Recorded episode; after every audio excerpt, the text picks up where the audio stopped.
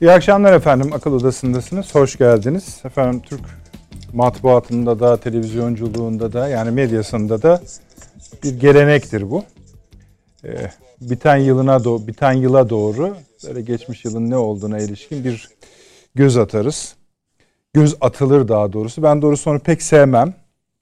Açık söyleyeyim.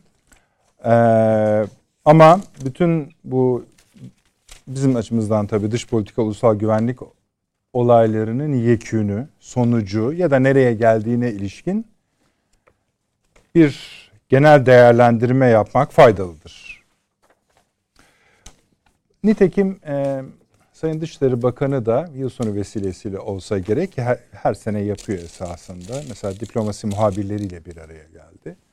Orada işte çok hani uzun olmamak şartıyla Türk dış politikasının ilgilendiği konular üzerine konuştu. Ben o metne baktım daha sonrasında. Dediğim gibi uzun bir konuşma değil ama 20 ülkeye direkt atıf yapılmış. Yani burada şunda şöyle bir sıkıntımız vardı. Şöyle bir politika izledik. Şu anda da durum şudur. Kimilerinde bu kriz devam etmekte ama kimilerinde de çözülmüş durumdadır. Ama bunları yaparken de mesela Afrika zirvesi vardı. O Afrika'ya ya da Kafkaslara genel olarak girmeden söylüyorum. Mesela Yunanistan tamam, Libya tamam, Suriye tamam, Irak tamam, Ermenistan tamam, Amerika Birleşik Devletleri, Rusya vesaire vesaire. Düşünün ki yani hakikaten kısa bir konuşmada 20 ülkeye direkt atıf yapılarak, 20'den fazla ülkeye direkt atıf yapılarak böyle bir ülkede yaşıyoruz. Doğal olarak bunların yekününe bir bakmamızda, gelinen noktayı bir ele almamızda fayda var. Bugün bunu yapacağız efendim. Ama tabii bunların yanında bazı konulara biraz daha geniş yer ayıracağız. Çünkü onların aktüel gelişimlerinde bazı farklılıklar, canlılıklar var. İşte söylüyoruz hani Azerbaycan-Ermenistan Savaşı'nın bitmesinden sonra ortaya çıkan tabloda Türkiye-Ermenistan ilişkilerinin normalleşmesi konusu işte yeri belli oldu Moskova'da. Hatta Türkiye dedi ki bu seferlik Moskova'da olsun, tamam siz öyle istiyorsunuz. Yani Erivan'a öyle söyledi ama ondan sonra artık baş başa. Neden baş başa? İki tarafta özel temsilci atadı. Azerbaycan da açıklamalarda bulundu. Dedi ki biz de destekliyoruz. Tamamdır. Bu ciddi bir adım. Yani Türkiye'nin dış politika tarihinde bir dönüm noktası olacak. Keza onlarınkinde zaten öyle.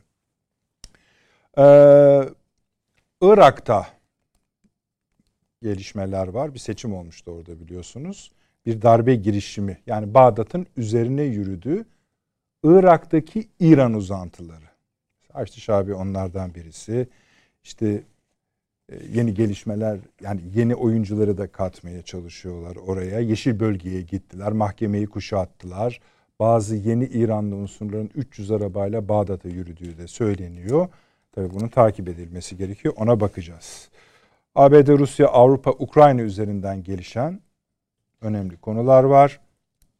Bu kadar kavga gürültüden sonra gelinen nokta ki biz bunu zaten söyledik Akıl Odası programlarında.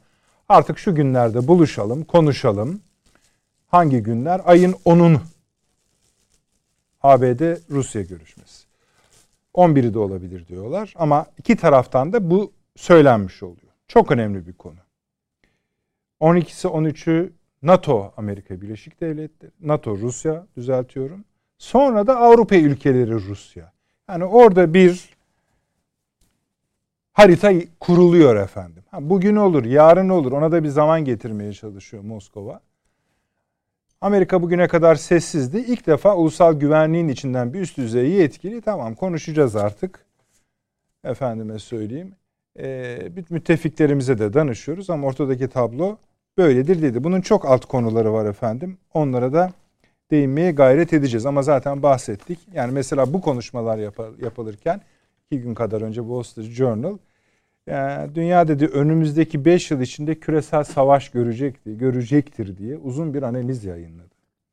Bunların hepsi bu başlıklara dahil ama biz şöyle bir genel olarak dünyamızın tarihine değil, son bir yılına değil, geldiğimiz noktalara göz atmak istiyoruz. Öylece başlamak niyetindeyiz. Sayın Avni Özgür, hoş geldiniz. Hoş bulduk. Evet.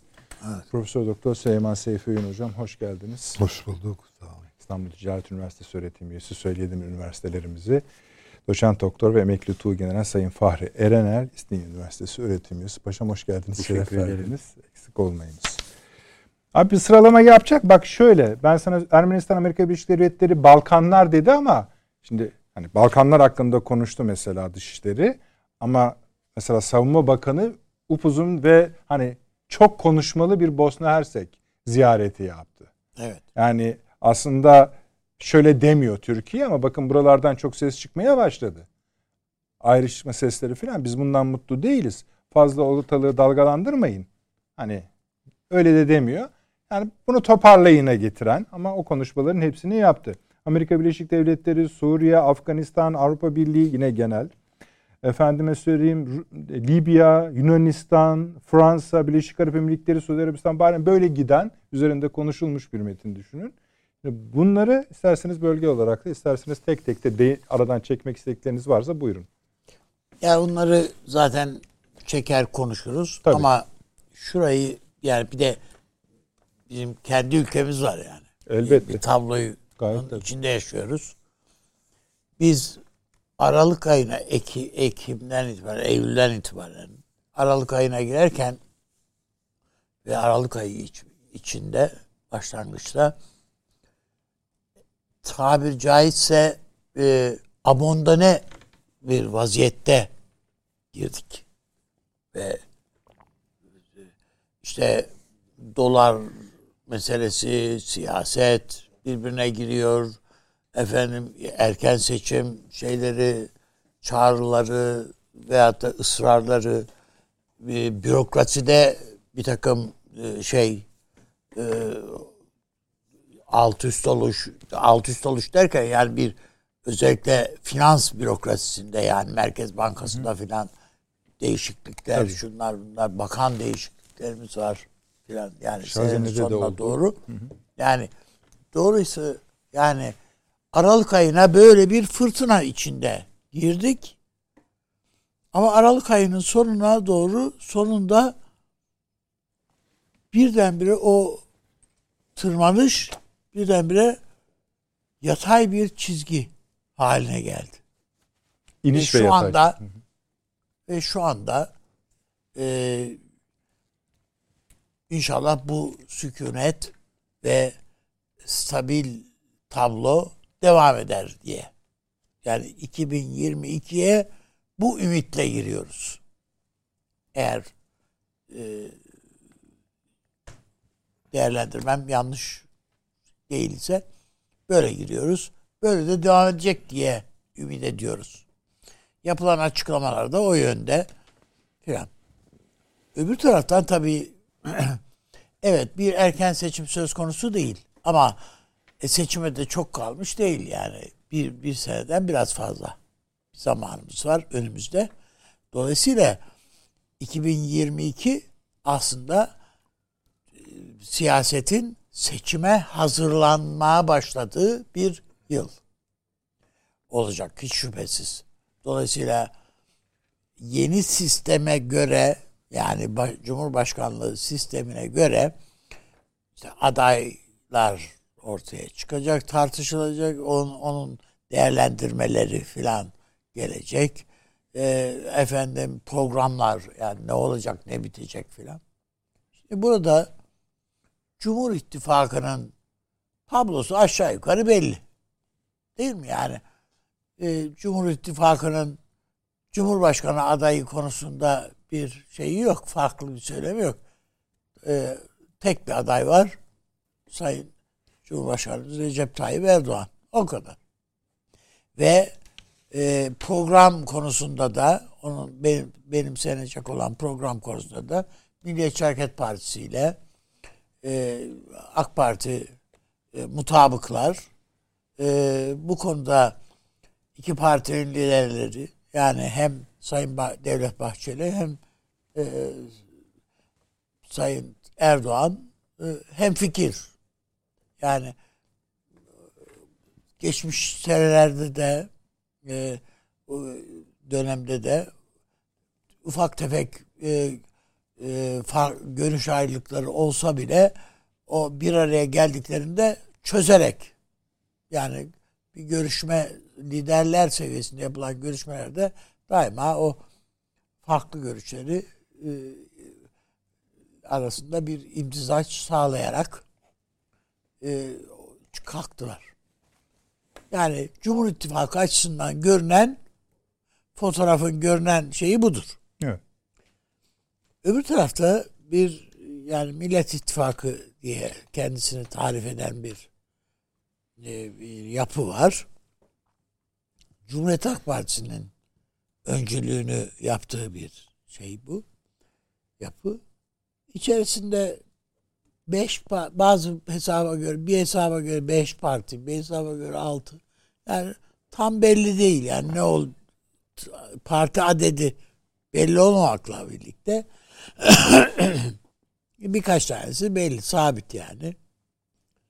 Ama burada bir önemli bir şey var. Bu ittifak bir tek, daha doğrusu iki şeyde mutabık. Bir, erken seçim bir an evvel yapılsın. Burada mutabık. İki, biz yan yana duralım. Da mutabık. Ama onun dışında hiçbir şeyde mutabık değil. Hiçbir şeyde.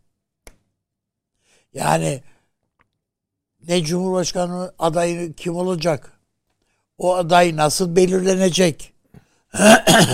O adayın belirlenmesinde bu ittifakın bileşenleri hangi ağırlıkla söz sahibi olacaklar? Yani yok yani bu henüz ortada. Ve netleşeceğine dair bir şey de yok. Yani bir emare de yok. Hatta belki bizi seyreden insanlar, vatandaşlarımız da zaman içerisinde fark ettiler veya fark ediyorlar ki bu ittifakın bazı ortaklar şeyleri, isimleri birbirlerine laf sokuşturmak diyelim ona eski tabirle. Yani eski tabirle değil de yani piyasa diliyle de birbirleriyle yarış halindeler. Yani hem İYİ Parti diyelim ki Cumhuriyet Halk Partisi'ne laf söylemekte. Çünkü İYİ Parti sözcüleri öyle değil mi? Cumhuriyet Halk Partisi'ne laf çakmakta, çarpmakta da bir sakınca görmüyorlar. Hem efendim Cumhuriyet Halk Partisi'nin içindeki bazı isimlere böyle daha sıcak mesajlar yollayarak bir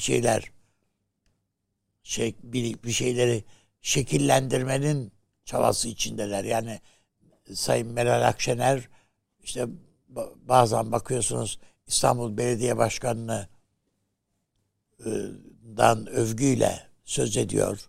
İşte Fatih'in İstanbul'u aldığı gibi filan diye, değil mi yani? Sonra Nur Yüzlü gibi böyle yani bir portre ona şey yapıyor.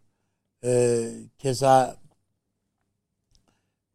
Ankara Belediye Başkanı için de öyle sözler söyleniyor. Öbür taraftan gazeteciler Cumhuriyet Halk Partisi'nin genel başkanına soruyorlar. Siz ne yaparsınız yani? Aday olur musunuz? O da yani ben olmam da demiyor. O da ben de varım diyor filan. Ondan sonra ama İYİ Parti'nin genel başkanı ve zaten Cumhurbaşkanı başbakanlığa talibim diyor. İYİ Parti'nin dışında Millet İttifakı'nın diğer bileşenlerinin zaten böyle Cumhurbaşkanı adaylığı konusunda bir şeyleri yok. Yani o üzerinde konuşuluyor falan da değil ayrıyeten. Bakıyorsunuz ya. Bu ittifaka yakınlıklarından söz edilebilecek partiler var. İşte henüz bu ittifaka dahil olmamakla birlikte. İşte Ali Babacan var, işte Ahmet Davutoğlu var. Ahmet Davutoğlu genelde ben başbakanken diyerek o kendi veya AK Parti'den neden istifa ettiğine anlatmaya gayret ediyor. Yani konuşmalarda devamlı o eksen etrafında dönüyor falan. Dolayısıyla yani sonuç itibariyle Millet İttifakı'nın seçime nasıl gideceği konusunda, gidip gidemeyeceği konusunda böyle net bazı şeyler söylemek çok kolay değil açıkçası. Bu partiler grubu sadece bir erken seçim istediğinde hemfikir. Erken seçim gerçekleşmez ise onun dışında nasıl gidecek, nasıl olacak, ne olacak, yani nelerde ve nasıl uzlaşılacak, bunun mekanizması nasıl, hiç aralarında bunun konuşulduğu bile vaki değil. Yani şu anda efendim üzerinde bir takım şeyler konuşuluyor filan diye böyle düşünen, mutlaka konuşuluyordur diye düşünen var ise kafasından onu silsin. Üzerinde hiçbir şey konuşulmuş değil. Kılıçdaroğlu'nun da bütün dikkati, yani kavga etmeyelim kardeşim. Yani biz ne istiyoruz? Tayyip Erdoğan'ın kaybetmesini istiyoruz. 2, erken seçim istiyoruz.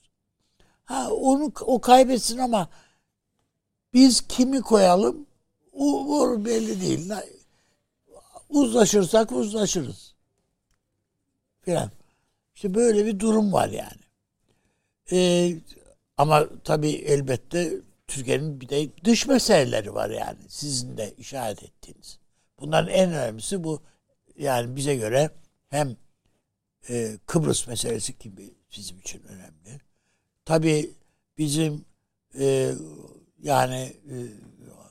canımız ciğerimiz Azerbaycan'ın elde ettiği zaferle ortaya çıkan Kafkaslar'daki bir tablo var. Bunun bizim de lehimize, Ermenistan'ın da lehine, Azerbaycan'ın da lehine, bütün Kafkasların lehine bir barış anlaşmasıyla ve onun hayata geçirilmesiyle sonuçlanması lazım. Yani Türkiye'nin Orta Asya'yla bağının gerçek manada kurulduğu bir dönem olmasını bekliyoruz 2022'nin. Bu bizim o lojistik kanallarımızın güçlü bir şekilde ortaya çıkması fevkalade önemli. Bundan mı ibaret? Hayır. Bizim Balkanlar meselemiz var. Karadeniz meselemiz var. Akdeniz keza, işte Kıbrıs önümüzde duruyor. Yani bu Yunanistan'ın silahlandırılması, işte en son F-35'lerin satış anlaşması Amerika'yla yapıldı. Amerika'yla sadece bu mu? Amerika 175 milyon dolarlık bir bütçe kaynağını PYD, PKK'nın da içinde olduğu Suriye'deki işte o kendine göre barış güçleri mi diyor, bir şeyler, bir isimler, bir şey sıralıyor. Onlara tahsis etmiş vaziyette. Bu geçen hafta yani kesinleşti. Muhtemelen PKK paralanıyor yani bu manada. Maaşlarına zam mı yapacaklar artık, neyse. Yani bunlar çünkü artık öyle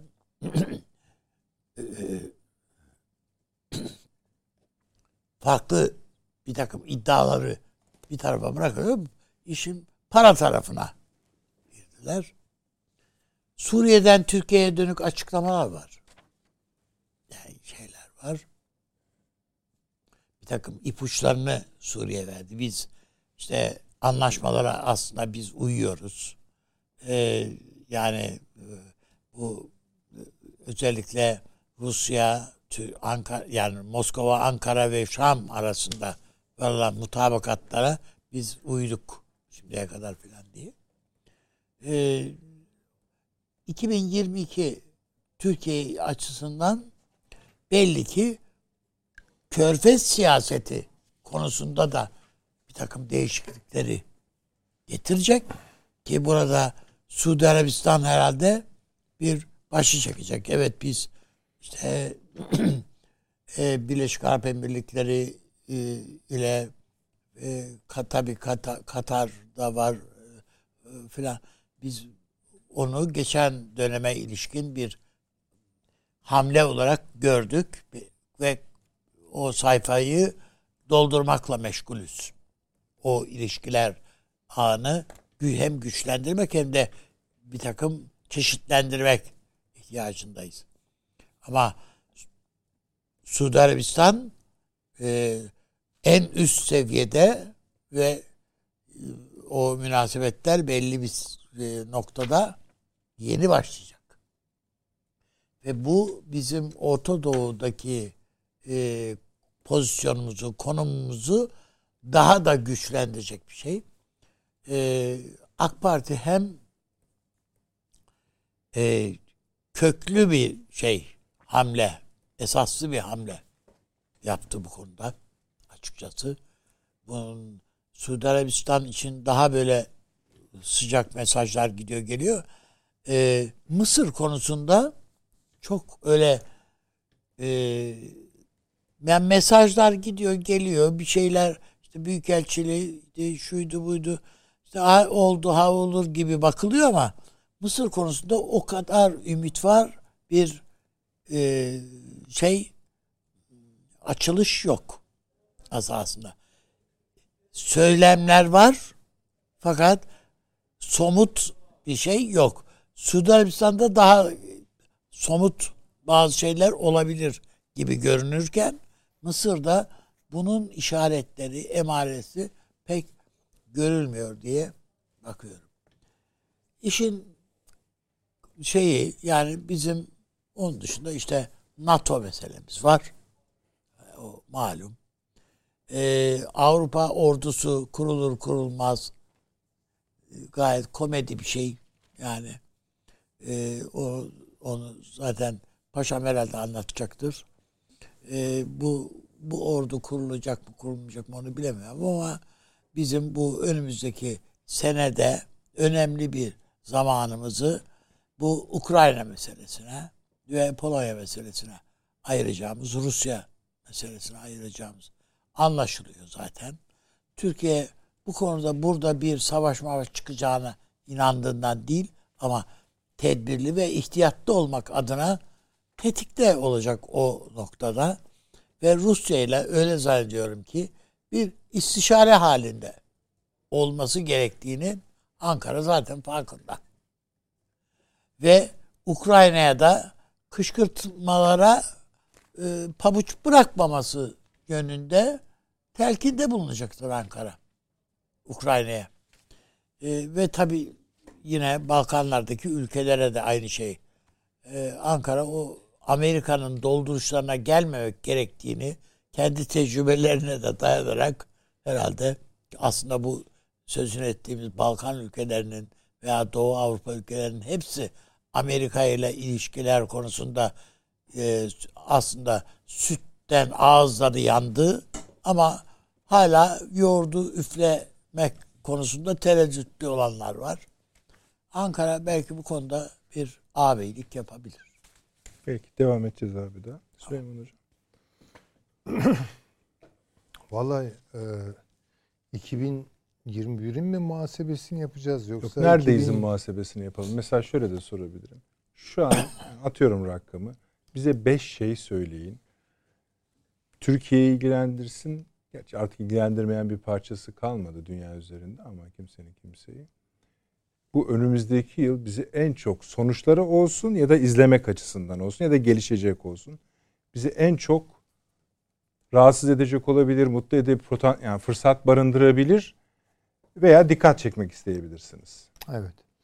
Şimdi o zaman bir genel dünya panoraması çizmekte fayda var. Benim gördüğüm kadarıyla çok ciddi bir mesele büyüyor ekonomi alanında. Dünyada üretimde ve tedarikte ciddi problemler var. Çin kapanma kararı aldı. Bu tedarik zincirinde boşluklar doğuruyor. Asya'dan Avrupa'ya doğru özellikle. Bu konuda Türkiye bir fırsat yakalayabilir. Yani akıllı tercihlerle kısa sürede sonuç alabilecek, orta vadede de kendini ayakta tutabilecek belli sektörlerde özellikle yapılan tercihler itibariyle bir avantaj sağlayabilir. Yani bu bence önemli. Türk ekonomisi açısından önemli. Bu bir planlama işi tabii ki. Onu herhalde devlet yetkilileri, karar alıcılar planlıyorlardır. Ama enflasyon devam edecek bütün dünyada. Çünkü üretimde bir düşüş var. Yani sadece tedarikte değil. Çünkü insanların kafasında öyle bir nedense kompartmanlaşma oluyor. Yani mesele sadece tedarik zincirlerinde bir takım aksamalar. İşte bunu da Covid filan yaptı. Ve şimdi artık biraz düze çıkıyoruz. Hoş yeni varyantlar da bu ara tehditkar bir hale gelmiş filan. Ama neyse yani bu bir tedarik meselesidir.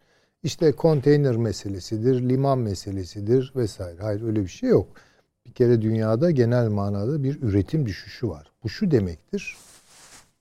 Tabii ki o salgın bunu boyutlandırdı, katladı. Ona itirazım yok. Ama zaten çok ölgün bir ekonominin içinde yaşıyoruz. Bütün dünyada. Buradan doğacak olan enflasyon etkisini sadece Türkiye değil, bütün dünya görecek. Yani şimdi mesela insanlar, demin üstadımız da söyledi, işte kurda belli bir denge, istikrar yakalanırsa bu hemen fiyatlara yansır. Pek böyle olabileceğini zannetmiyorum. Bu çok nesnel bir şey yani. Maddi bir şey. Amerika'da bu oran büyüyecek. Avrupa'da enflasyon oranları büyüyecek. Türkiye'de de enflasyon kavramıyla yüzleşeceğiz. Bu minimize edilebilir, hafifletilebilir ama ortadan kaldırılabileceği kanaatinde değilim. Şimdi bunlar hoş alametler değil. Yani dünyada savaşların tarihini düşündüğümüz zaman genellikle ekonomide işte bu tarz durgunluk, stagflasyon, enflasyon gibi meseleler, ekonominin içinden gelen aşılamaz bir takım problemler ki ben bunların 2022'ye küresel manada damga vuracağına neredeyse adım kadar emin olduğumu söyleyebilirim. Çünkü bütün bu sorunları halletmek için dünyanın para babalığını yapan ABD'nin para basmaktan başka çıkar yolu yok. Bu da her şeyi katlayacak. Yani belki palyatif olarak veya güncel olarak bir takım dertlere pansuman tedavisi falan yapılabilir ama çok ciddi bir mesele bu. Dolayısıyla ekonomik olarak yaşanan bu küresel ağır sorunların siyasette ve askeri hesaplaşmalarda ve askeri çözüm zorlayan siyasi hesaplaşmalarda etkili olabileceğini düşünüyorum. Yani 2022'ye gene Karamsarlar Kulübü mensubu olarak çok hayra baktığımı söyleyemem. Ama Türkiye için belli fırsatlar var. Onu da belirtelim. Yani Türkiye-Avrupa ilişkileri meselesinde özellikle ekonomik olarak Avrupa'nın Türkiye'ye olan ihtiyacı daha fazla artıyor. Ama bunu Fransa anlamış değil. Anlamış olsa bile kabul etmiş değil. Almanya'nın kafası döneminde, Merkel döneminde bir hayli karışıktı ama şimdi çok netleşti ve negatif manada netleşti. Yani Alman siyasetinden yapılan Türkiye açıklamalarına falan baktığımız zaman hakikaten bir olumsuzluk katsayısında bir yükselme var. Burada bence bir mesele gündeme giriyor. Türkiye-Avrupa Birliği ilişkilerine veya Türkiye-Avrupa ilişkilerine bunu bağlayacağım. İngiltere ile Fransa arasında ve daha örtük olarak da olsa İngiltere ile Almanya arasındaki o bildik, mahut hesaplaşma, ada Avrupası, kıta Avrupası hesaplaşması devam ediyor. Burada bence İngiltere'nin daha fazla ağırlığını koyacağını düşünüyorum. Bir anlamda Türkiye'nin Avrupa ile ne şekilde veya İngiltere ile ne şekilde entegre olabileceğini ekonomik anlamda orkestre edecek gücün 2022 yılında daha fazla ismini duyacağız. Bunun İngiltere olduğunu düşünüyorum. Tabii bu bütün bölgesel sorunlarda da İngiltere-Türkiye ilişkilerini iyi takip etmeyi gerektiren bir husus olarak karşıma çıkıyor. Türkiye-Rusya ilişkileri bir dosya olarak bakalım.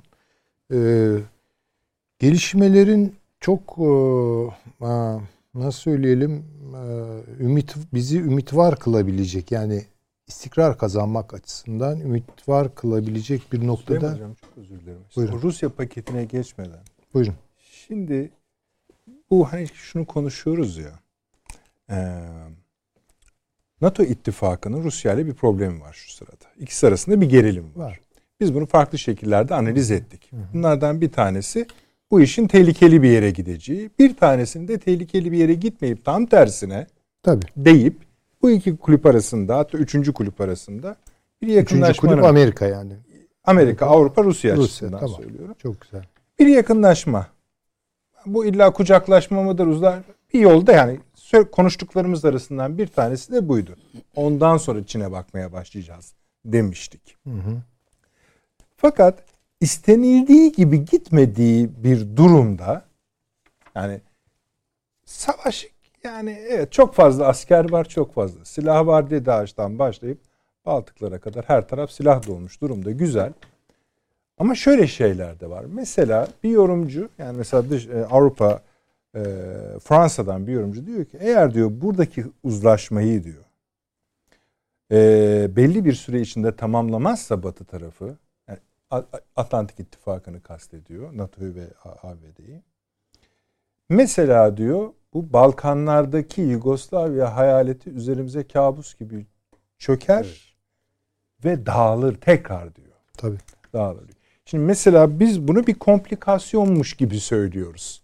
Hani üşütmüşüz, onun için de hani aynı zamanda da başımız ağrıyormuş gibi. Hayır, öyle bir şey değil. Bir anda her taraf kan gölüne döner.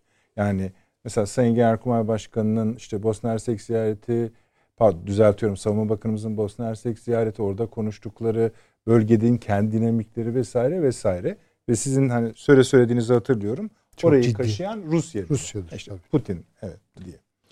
Şimdi hani genel bir şey de söyleyelim ama. Savunma Bakanımızın Bosna Hersek ziyaretinde söylediği aslında aklınızı başınıza alın. Evet. Özeti bu. Herhalde onu Ruslar da dinliyordur, Amerikalılar da dinliyordur vesaire. Ve orada yaşanan ciddi bir dram olduğunu da hepimizin, yani orası büyük dram. Hani evet, Avrupa'yı şunlar bekliyor ama işte böyle de tehlikeli işler de dönüyor gibisinden. İşte bakınız, bütün bunlar pamuk ipliğine bağlı şeyler. Evet. Hakikaten bu da dünyayı, bana kalırsa medeniyeti de bir kumar masasına sürüyor. Yani orada çok çılgın işler yapılabilir tabii ki. Biraz bence meseleleri kumar masasının dışına böyle blöfler, efendime söyleyeyim işte büyük gösteriler, büyük kayıplar, büyük kazançlar filan, mesele böyle olamaz. Önce o masanın dışına çıkartabilecekler mi? Bundan çok emin değilim. Ve hakikaten pamuk ipliğine bağlı. Yani bugün Biden var. Yani şimdi Amerika'da mesela işte kongre seçimleri oluyor, yenilemeler oluyor vesaire ve yapılan istatistikler de gösteriyor ki Biden'ın arkasındaki kamuoyu desteği hızlı bir biçimde eriyor. Ve yeniden Trump konuşmaya başladı vesaire. Trump gelirse ne diyeceğiz? Bütün denklem değişir. Yani Amerika Birleşik Devletleri, Rusya ilişkileri, Amerika Birleşik Devletleri, Avrupa ilişkileri, Rusya-Avrupa ilişkileri tamamen değişecek. Onun için hani kesinleme yapmak hakikaten bu açılardan çok zor. Ama gelinen aşamada herkes blöflerini, tabii o blöf mü? Yani bir yerden sonra blöf artık değildir o yani. Açık bir blöften kastım. Yani nereye kadar götürebilirim ben bu işleri demeye matuf işler. Mesela Rusya Sırbistan meselesini, Sırp kartını Bosna'da açtığı an, yani bu Türkiye'ye karşı sonuçları olacak, dolaylı etkileri olacak. Ama esas olarak Avrupa'ya Ve Amerika Birleşik Devletleri. Çok doğru söylüyorsun. Tabii. Zaten mesela Ruslar bunu sorduğunuzda, yani bu Sırbistan vesaire, Bosna Hersek'i sorduğunuzda, ya evet o bölgelerin tamamı karışık. Dede Ağaç da öyle diyorlar. Yani tabii. Aslında söylediği şey şu. Biz oraya evet çomak sokuyoruz ama sen de buraya. Yani Ukrayna'da sen bunu bana yapıyorsan ben de sana Bosna'da yaparım. Yani öyle korkunç bir şey olur ki. Çünkü Balkanlar Avrupa'nın bir türlü, yani bugünkü Avrupa Birliği aklının içinde karşılığını bulmayan çok şaşırtıcı gerilim hatlarıyla yüklü. Yani ne sorun çözücü olabilir orada Avrupa Birliği, ne bu sorunu çıkmadan, büyütmeden gidermenin bir ne diyelim ona desteğini verebilir. Yani tamamen kontrolün dışına çıkıyor ve Avrupa'yı göbeğinden yani yakalayan bir şey bu. Sizin saydığınız ana oyuncuların kavgasının dışında bir de şöyle şeyler de oluyor Süleyman Hocam. Mesela Kremlin sözcüsüne sordular basın toplantısında. Ya biz bu Ukrayna ile ve Amerika ile geriliyoruz ama acaba hani Türkler bu konuda bir vaziyet edemez mi diye. Hani tabii. Şimdi normalde Türkiye arabuluculuk konularında falan her zaman davranır. Ama mesela Sayın Çavuşoğlu dedi ki evet dedi Rusya'nın dedi bir takım itirazları var ama dedi NATO'nun da var dedi. Yani Kremlin sözcüsü de dedi ki aslında dedi NATO üyesidir Türkiye. Amerika ile konuşabilir dedi. Şimdi bu böyle bu en ufak parçalar döne döne. Tabii Türkiye'yi dolaylı olarak işin içine sokuyor yani anafor etkisi. O da bir tartışma. O yapar mı yapmaz mı? Yapmalı mı yapmamalı mı? Vallahi yani mesela Ukrayna meselesinde Türkiye'nin arabuluculuğu, yani özellikle Sayın Erdoğan'ın işte Putin'le olan dostluğu, Zelenski ile olan yakınlığı falan bir denge, fakat bunu kabul etmiyorlar. Yani buralarda Türkiye birinci derecede merkezde değil. Ama bunların sonuçlarından dehşetli bir biçimde etkilenecek olan bir ülke. Yani bunu görmek durumundayız. Yani Sırbistan'da tabii şimdi çok hakikaten insani bir jest. Savunma Bakanı oraya gitti, desteğini gösterdi vesaire. Ama bu Sırbistan-Türkiye meselesi değil. Gayet tabii canım. Ya da bu Boşnaklarla Sırplar arasındaki bir mesele de değil. Yani Amerika Birleşik Devletleri, Avrupa Birliği ve Rusya arasındaki bir gerilimde, veya şimdi bakalım yani Dede Ağaç'taki o askeri yapılanmalar falan Amerika Birleşik Devletleri Yunanistan ilişkilerine mi indirgenebilir? Değil tabii ki yani. Orada Yunanistan kendini üs haline getiriyor. Başka sebeplerden ötürü Amerika da bunu kullanıp Rusya'ya kendini gösteriyor. Yani demek istedim, hakikaten bu Rusların matruşka bebekler hikayesi var ya, yani hiçbir bebeğe çok cesameti açısından aldanmamak lazım. Onu kuşatan başka bir bebek var. Onu kuşatan başka bir bebek var. İç içe geçmiş bütün bunlar. Ama merkezde ne var? Merkezde evet bir türlü halledilemeyen Soğuk Savaş diyor kimileri, ama Soğuk Savaş'ın da bir normu vardı yani. Ki herkes aşağı yukarı nerede duracağını falan biliyordu yani. Tehditleri işte tırmandırmama, özellikle bu son füzeler krizinden sonra yapmadılar. Koegzistans pasifiye geçtiler. Kudet geçtiler. Yumuşama meselesine geçtiler. Hatırlatalım yani 2 gün önce de galiba Sovyetler Birliği'nin yıkılışının 30. Tabii.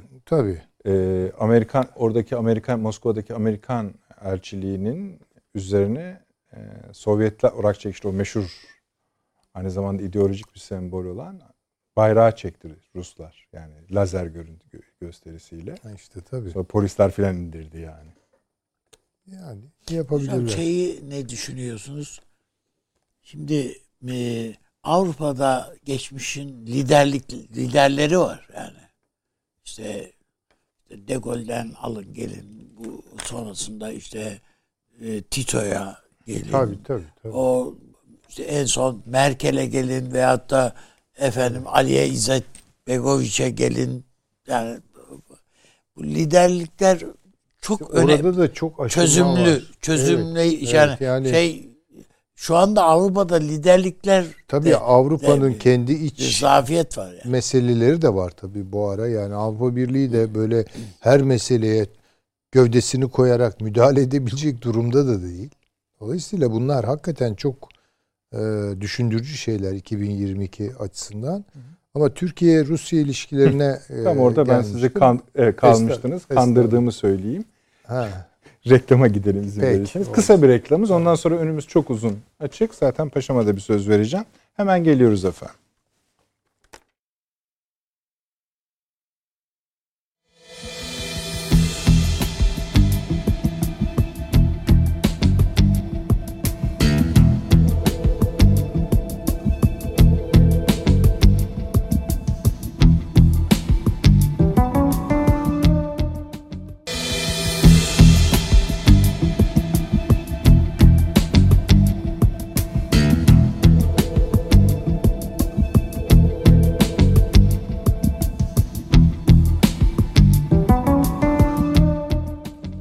Döndük efendim, Akıl Odası devam ediyor. Süleyman Hocam, Rusya-Türkiye ilişkilerinin paket olarak açacaksınız yoksa Rusya özelinde mi?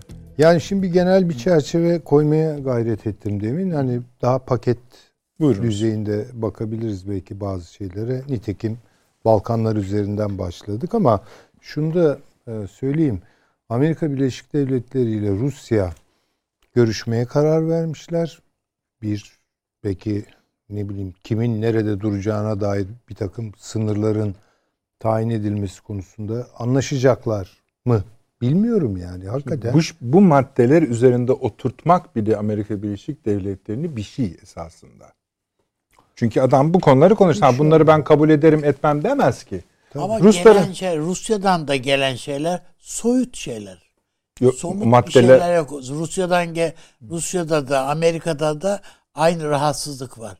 Yani somut, elle tutulur şeyler yok. Şey yok yani.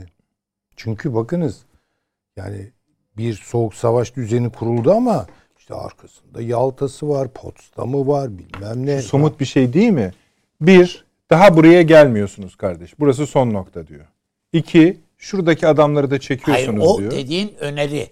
Tamam, öneri. Yani müzakere masası. Üçüncüsü de var. Müzakere masası. Tamam. Üçüncüsü de var. Diyor ki bunları da diyor bir zahmet diyor imzalayıverin diyor. Ha, yok. Tamam. Hani tamam. Geçen seferki gibi olmasın. Bu anlamıyla somut tamam. Bu masaya otururken, masadan kalkarken oradan ne çıkar bilmem. Onu siz söyleyin. İşte onu bilemiyorum ben. Evet. Yani bunun bir anlaşmayla sonuçlanacağı konusunda özellikle bu Avrupa düzleminde isterim bunu çünkü işte Balkanların ateşini düşürecektir bu. Yani. Veya ne bileyim belki Türkiye-Yunanistan ilişkilerinde belli açılardan bir ne bileyim rahatlamaya yol açabilir. Fakat eğer bizim bölgeye esas gelirsek yani Doğu Akdeniz meseleleri, Suriye bilmem ne buraya çok kötü yani. Anlaşmalı. Niye? Yani Amerika Birleşik Devletleri ile Rusya anlaşıp Suriye'ye nizam verme konusunda işbirliğine gidiyorsa işte o PKK adını orada konuşan adamın cüretini de anlarım. Hı hı. Adam açık açık diyor ki bana diyor vallahi ikisi de söz verdi. Evet. Evet. İkisi de söz verdi. Ruslar da Amerikalılar da. Şimdi bu gidip Rusların kapısını çalayım ne diyorsunuz? Gidip Amerika'nın kapısını çalayım ne diyorsunuzun sonucu söylenmiş bir şey mi? Yoksa burada anlaştılar mı? Çünkü bir de iki süper güç arasındaki gerilimleri, bölgesel gerilimlere benzetemeyiz. Çok daha dallı budaklıdır o işler. Ben de aynı fikirdeyim. Evet. Onun için yani bence bu anlaşmadaki Süleyman Hocam mesela Suriye'deki yansımaları gibi bir şey küçük bir parça gibi geliyor bana. Ama budaklardan, dallardan biridir tabii. Evet. Onların belki yani ama... düşünün Rusya'nın bu taleplerini Amerika'nın karşıladığını varsayalım. Bir, kendisinin ruhundaki şeyden vazgeçmiş olacak. Üstelik askerlere rağmen. İki, karşılığında Ruslar kimi verecekler, ne verecekler? Yani böyle bir şey imzalatmak karşılığında. Suriye falan çok ufak kalır orada diye düşünüyorum. Buyurun. İşte dediğim gibi hayır bunlar anlaşma iklimine girip bu arada Suriye'yi de şöyle halledelim falan diye bu kötü. Kötü tabii. Bizim açımızdan kötü. Yani ben şöyle düşünüyorum. Avrupa'da anlaşsınlar. buralarda anlaşmasınlar ki Türkiye'de bir yol bulsun kendine yani. Çünkü çok ezici ağırlıklar koyarlar. Peki yani, şöyle sorsan, anlaşmasalar daha hayırlı olur mu? İşte şeyde dediğim gibi nereyi kastederek soruyorsunuz bunu? Avrupa evet. Üzerine. Tabii burada anlaşsınlar. Ama anlaşmazlarsa, anlaşamazlarsa bence çok belirsiz bir noktaya gidiyor o iş. Çok belirsiz bir noktaya gidiyor. İstikrarsızlık üretiyor. İstikrarsızlıktan ziyade o an olabilecek şeyler yani buna artık bir İngilizce'de happening diye bir şey var ya, yakıcı gerçekten olay. Oluyor. Yani işte orada ne olur onu doğrusu tehlikeli buluyorsun. Tehlikeli buluyorum. Yani fazla benzinli buluyorum bu işi. Öyle söyleyeyim. O kadar benzin varsa yani. Yani işte yani çok fazla ateşle dolaşılıyor. Benzin zaten var da yani. Çok etrafında çok buyurun. Fazla. Estağfurullah. Öyle söyleyebilirim. Türkiye-Rusya ilişkilerine baktığım zaman yani yakın bir dönemde yani şu son belki 5 ay, 6 ay tam kestiremiyorum ama rahatlıkla ifade edebilirim bir 6 ay olduğunu. Yani çok iyi gitmiyor. Hocam geldi en son domateste yine takıldı. Ondan ziyade bence yani Kafkasya'da işte iyi kötü birlikte bir pozisyon yakaladık. O ne kadar sürdürülebilir olacak onu bir konuşabiliriz ayrı ayrı. Ama bu Suriye meselesi üzerinden ve Karadeniz meselesi üzerinden yani çok da arka planını anlayamadım. Yani niye öyle oldu ama bilemeyeceğimiz şeyler vardır muhakkak. Fakat neticede Türkiye-Rusya ilişkileri biraz böyle... Niye öyle oldu dediğiniz ne? Yani bilemiyorum niye öyle oldu. Şimdi iyi gidiyorduk Ukrayna meselesine kadar. Hatta bakınız Kırım'ın işgali sırasında bile Türkiye bence çok makul bir siyaseti izledi. Ya bunu uluslararası platformlarda kınadı ama öne almadı. Fakat Ukrayna meselesinde öne aldı. İlginç. Yani Kırım'ı Rusların yüzüne de söyledi Türkiye. Çok ilginç. İşte onu anlamakta zorlanıyorum. Tanımıyoruz, yani şimdi tanımayacağız. Evet. Diye böyle. Evet yani. Vurgulu. Fazla vurgulu. Türkiye belki orada yani genel olarak hani böyle planör siyaseti izleyebilirdi yani böyle tabii. Boşluklara yaslanarak hani böyle. Öyle değil. Direkt yani Rusya'nın adeta gözüne soktu bu meseleyi yani bu Ukrayna öyle. Meselesini. Ama bunun cevabının Suriye'den gelebileceği ihtimalini tabii ki hesapladılar. Ya Suriye'de anlayamayacağımız ve şu an farkına varmadığımız derecede Rusya'nın eli düşüyor, gardı düşüyor. Bunu verdiği bir cesaret diyebilirsiniz ama bunun bir emaresini görmedim. Yok ben de görmüyorum. Tabii görmüyorum yani. Dolayısıyla ya orada Amerika'nın eli güçleniyor. Orada, o da değil ama üstadım. Yani ay, onu değil, da emaresi yok. Tam tersine değil mi? Tabii. Yani mesela bugün Şam yönetiminin askerleri bile Amerikan şeylerini durdurmuşlar. Paşam daha iyi bilir belki. Askerlerini dışarı filan diye. İşte tamam hatta o zaman ne oluyor yani? Bu çünkü Ukrayna meselesinin Suriye'de karşımıza geleceğini aşağı yukarı öngörebilirdik değil mi? Yani görüyorlardır herhalde. Yani bu kadar çünkü ayan beyan olan bir şeyin arkasında bizim de bilmediğimiz bir şey varsa onu bilemeyeceğim. Takip edelim. Takip etmeyi gerektirir herhalde ama çok iyi değiliz. Ve en son bu Dudayev Parkı meselesi yüzünden çok ağır bir şey ama bakın bu. Bu hiç ihmale gelecek bir şey değil yani. Orada Kadirov işte ben de Abdullah Öcalan parkı evet, açacağım dedi. Yani o değil yani o diyebilir onu da. Manasız bir şey yani. Ama Dudayev'le birlikte savaşmış falan bir adam hatta. Ama Kadirov, yani ama Zaharova söyledi. Kadirov'un babası falan. Bakın Zaharova söyledi. Dedi ki bakın bu böyle devam ederse dedi. Biz de sizin sinir uçlarınızla oynarız. Yani bugüne kadar bakın bunu ima ediyorduk. Bundan sonra daha evet, öyle. Şimdi bakın bu durumdayız. Dolayısıyla Türkiye-Rusya ilişkileri Suriye'de nasıl olacak? Karadeniz Kafkasya'da nasıl yürüyecek? Doğrusu açık uçlu buluyorum. Çok takip etmemiz gerekir ve çok dikkatli takip etmemiz gerekir. Libya'da benzer bir tablo var. Libya'da daha ileri bir şey hocam, oldu. Yerel yönetimleri bu konuda biraz daha dikkatli Ankara'dan şey almadan, Dışişleri Bakanlığı'ndan onay, mutabakat almadan bu tür uluslararası bağlantıları olabilecek şeyler yapmamak konusunda daha dikkatli olmaya şey yapması lazım. Yani yerel yönetimler yerel yönetim kararları tabii. O DUDEV karar. Aha öyle tabii. İşte bu çok haklısınız. Ben affedersiniz yani, anlıyorum. Yoksa yani Uygur bilmem ne bilmem nesi de açılabiliyor yani. Açılabiliyor işte yani dediğiniz çok hadi doğru. Yani bazı şeyleri hakikaten çok dikkatli takip etmek. Nereye gidiyor iş yani? Onlara bakmak lazım. Şimdi iptal etsen bir dert edemiyorsun. O işler başka işler yani. Evet. Şimdi hocam Kavkaslara paşam da bir tur alalım isterseniz. Öyle paketimizi devam ettirelim. Bakalım tamam. O nereden başlayacak? Buyurunuz paşam. Yani ben öncelikle 2022'de The Economist dergisinde çıkan bazı öngörüler var. Bu öngörülerle 2021'in gelişmelerini birleştirerek değerlendirmek lazım. Bunların içinde bir kere nükleerleşme konusu artan bir şekilde devam edecek ve savunma harcamalarında artış var. Buradaki verilere göre Amerika Birleşik Devletleri'nin Çin'e yönelik silah harcamalarında %1.7, Çin'in Amerika'ya yönelik savunma harcamalarında %7'lik bir artış bekleniyor. Bu bence çok önemli bir rakam. İkincisi petrol fiyatları ucuzlamayacak. $79 civarında ortalama. Ekonomistin en son yayınlanan 2022... 79 olacak mı 79 diyor? Ortalama dolar civarında olacak, devam edecek. Enerji, yani Rusya'yı kıl payı kurtaran bir şey. Evet ucuzlamayacak diyor. Tedarik zincirinde, lojistikte devam eden sorunlar aynen devam edecek. Şirketler ofis küçültmeye gidecek. Bu da dünya açısından, istihdam açısından olumsuz bir şey. Özellikle online ticaret yapan şirketlerin depolarında vesaire gibi yerleriyle stoklamalarında depo ihtiyaçlarının bu şekilde artacağını ifade ediyor.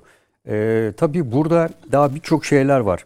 Ama bunlara baktığımızda bence ön plana çıkacak iki şey var diyor. Dünya tekrar soğuk savaş dönemindeki şartlara dönecek. Silahların kontrolü ve silahsızlanma kavramları ön plana çıkmaya çalışacak. Çünkü dünya tekrar soğuk savaş dönemindeki gibi hızlı bir şekilde silahlanıyor. Bütün bu şu anda SIPRI 2021 verilerini açıklayacak. Oradan normal izlenebilenler üzerinden böyle bir öneride bulunacağız. Ancak dünya soğuk savaş döneminin özellikle 90'lı yıllara yaklaştığımız bir sürecini yaşıyor. Bu süreçten daha da olumsuz olan iki faktör var. Bir, uzayın kullanılıyor olması. İkincisi de birçok nükleer anlaşmanın INF dahil orta menzilli füzeler iptal edilmesiyle nükleer silahlanmanın önünün açılmış olmasıdır. Yani burada ne yapıyor? Rusya, Amerika, İngiltere dahil nükleer silahlarını modernize ediyorlar. İkincisi Amerika İngiltere nükleer başlık sayısını arttırıyor. Bu nükleerleşme gelişmekte olan ya da gelişmiş aşamaya geçecek ülkeleri de kapsıyor mu? Tabii. Mesela açık söyleyeyim bizi kapsıyor yani, mu? Yani Türkiye'yi şu anda kapsamıyor ama Türkiye'nin bunu hep ifade ettiğim yapacak boyutu var. Yani Türkiye'ye bölgesel güç, küresel anlamda çok kutuplu dünyada kendisine beklentilere uygun bir yer bulmak istiyorsa. Santralların bir takım şeyleri var. Nükleer yani. Santrallerden sonra. Yani birinci konu bence 2022'de silahlanma ve silahların kontrolü, silahsızlanma ön plana çıkacak. Bu kontrol edilmezse ve eski şeye dönülmezse INF veya benzeri anlaşmalarla şu anda bir tek Rusya ile Amerika arasındaki SALT 2 sanırım ya karıştırmayayım o var. Onun dışında kimse hiçbir anlaşmaya uymuyor.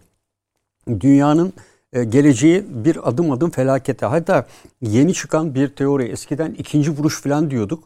Şu anda hipersonik füzelerle ki Rusya'nın oluşturduğu Sarmat füzesi bu hipersonik bir füze sesten 27 kat hızlı uçabiliyor.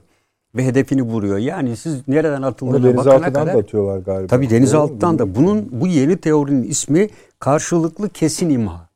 Çok yani NATO'da evet onlar NATO daha evvelden ikinci vuruş vardı. Hı hı. Bu ikinci vuruş bitti. Yani o bir atsın ben göreyim. Öyle bir şey yok artık. Hı hı. İlk etapta atan bunu vuracak. Dolayısıyla şu anda biz bu meseleden Rusya-Ukrayna sorununa baktığımızda dünyanın birinci önceliği burada. Rusya ne yapıyor? Rusya NATO'yu caydırıyor. Yani burada iki tane önemli dış politika enstrümanını kullanıyor.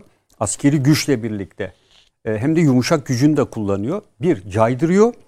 Caydırmaya karşılık NATO'nun reaksiyonunu ölçüyor. Hani nerede duracak, kırmızı çizgilerine, taahhütlerle ne ölçüde tavizler verecek Rusya'ya, buna bakıyor. Çünkü Rusya'nın da çok fazla şansı yok. Yani Rusya'da ciddi bir ekonomik krizle karşı karşıya. Eğer diyor batılı analistler diyorlar ki NATO uzmanları, eğer diyor caydırmada NATO Rusya'yı herhangi bir harekete zorlarsa, bunun planları var, asla Rusya kimse durduramaz diyor. Ve aksi takdirde Rusya'yı zorlamayla girdiği bölgelerden çıkartmanın maliyeti caydırma dönemindeki maliyetin kat be kat üstünde olacaktır. Ayrıca siyaseten onu göze alamadıklarını biliyoruz. Evet. Rusya da bunun farkında diyor. İşte. Rusya da bunun farkında. Peki Amerika Birleşik Devletleri niye bu kadar Rusya'nın üstüne gidiyor? Esas hedef Çinken orada. Evet. Eğer Rusya bu konuda başarılı olursa diyor, iki konuda dünya farklı bölgelere kayacak. Çin, Tayvan üzerine gelecek. Zaten bu bekleniyor. İkincisi Balkanlar. Balkanlarda ciddi bir şekilde ayrışma başlayacak. Yani Sırplar Rusya desteğiyle Balkanlarda da farklı bir cephe açarak hani biraz evvel dedik ya, Avrupa'nın üzerine Balkanlar gibi bir kabus gibi, Belarus veya Ukrayna üzerinden Balkanlar. Yani aynı anda iki farklı yerde de bu şeyler, çatışma ortamları ortaya çıkabilecek. İşte en son yapılan seçimler %12 ile falan Tayvan'da katılım oldu. Herkes buna karşı çıktı. Beş Göz İttifakı falan. Bu birinci konu. İkincisi, diğer bir analistler, Amerika Rusya'nın üzerine niye gidiyor? Amerika Rusya'nın üzerine bütün gücünü bu bölgeye yığarak esasında Çin'in özellikle Doğu Sibirya bölgesindeki kontrolü arttırması için Çin'e bir fırsat tepsisi sunuyor diyorlar. Yani bu özellikle Rusya'nın böyle bir şekilde NATO'yla bir mücadeleye gireceği düşünülmüyor ama ekonomik anlamda harcamasını arttırması, askeri gücünü yükseltmesi ve bu faaliyetler için 100 bin kişilik bir orduyu sürekli bu bölgeye kanalize etmesi, zaten 7 saatlik bir zaman diliminin olduğu Doğu Sibirya'da nüfusu toplam 8 milyon nüfusu var. 2,5-3 milyonun kaçak Çinli çalışıyor burada. Ve dolayısıyla Amerika ne kadar arttırdı? 70 milyar dolar mı? Evet. Sen 650 idi. 720 mi? Öyle 720-730 civarında. Peki, yani normal dünyanın geçen yıl Sibir'de 2.1 trilyon dolardı dünyanın genel harcamaları. Bu yıl 2,5 o civarı falan çıkması bekleniyor. Yani 2,5 trilyon dolar dünyanın geneli. Hayır, ondan sonraki 10 ülkeyi toplasanız yetişiyor mu? Yok. Amerika. Yok. Yani diğerlerin hiçbiri. Yani Çin 350-400 milyar dolar. Rusya 200 milyar dolar. Tabii. Evet. Yani Çin burada donanma, deniz gücünü arttırıyor diyorlar ama Çin kara devletidir. Deniz olmasına rağmen. Çin tarihsel süreçte de donanmaya yatırım yapmamıştır. Çok ilginç ifade var. Çin donanması olan bir kara kuvvetleri oluyor şu anda. Yani Çin donanması, deniz gücü değil. Donanması da var artık. Donanması olan kara kuvvetleri şeklinde tanımlanıyor. Dolayısıyla burada Rusya'nın zayıflatarak Çin'e Sibirya konusunda veya bu bölgede uzlayacağı politikalarda da bir fırsat tepsisi sunmaya çalıştığını ben düşünüyorum. Bunun dışında tabii önemli bir konu daha var. Yani Amerika Birleşik Devletleri'nin, ben yavaş yavaş geçen programda da söyledik, bölünme. Konusunun çok Amerika'da da konuşuluyor. 3 Amerikalı generalinde ifade ettiği, geçen hafta da değişik zamanlarda başta Kaliforniya olmak üzere ifade ettiğimiz ve bu Kaliforniya'nın bağımsızlığını ilan etmesiyle ve diğer kuzeydeki devletlerin önce bir iç savaş ardından tabii. Ve şunu benzetiyorlar zaten. Amerika Birleşik Devletleri şu anda Rusya'nın 1917 Ekim devriminden önceki Rus İmparatorluğu'na ve aynı zamanda 1990'lı yıllardaki Sovyet Sosyalist Cumhuriyetler Birliği'nin dönemine dışarıya karşı kükremiş gibi görüyor ama içi çürümüş, her an içinden bozulmaya yüz tutan birçok kara deliklerin olduğu bir pozisyonda. Ve bunun için de ben buraya gelmeden Peter Schwarz var. Bu Francis Fukuyama ile birlikte Kör Nokta isimli kitapta bir makalesi var. Orada şunu anlatıyor. Dediniz ya, Rusya Sovyet İmparatorluğu'nun Sovyetler Birliği'nde almasının 30. yılı. Şu anda dünyada olup biten her şey esasında Sovyetler Birliği'nin dağılmasını öngöremeyen başta Amerika ve NATO ülkeleridir. öngöremeyen değil esasında. İstihbaratın adım adım her aşamada belgeler somut bir şekilde Amerikan yönetimini, Reagan'ı ve diğerlerin hepsini uyardıkları, Sovyetler Birliği adım adım çöküşe gidiyor. Ekonomik değerler bu, diğer veriler bu. Fakat her gittiğinde hayır diyorlar. Çöküş değil, evrimleşiyor, değişecek o gücü. Bunu? Amerikan başkanların yani, hepsi. Yani siyasi ve iktidar mı? Siyasi iktidar. İşte şöyle bir anekdot anlatayım. Ronald Reagan'a şeyden sonra soruyorlar. CIA Berlin Duvarı'nın çökeceğini biliyor muydu? Kafalarına düşene kadar anlamadılar diyor. Mesela bir anekdot var evet. Böyle. Ama Amerikan toplumunda ve dünyada nedir? Hep ortaya çıkan Amerikan CIA, NDI vesaire gibi kurumlar bunun çöküşünü öngörmediler. Hayır. Tam tersini öngörüyorlar. Fakat algı yönetimiyle diyorlar ki siz bu istihbaratı bize daha evvel de getirdiniz. Nerede getirdiniz?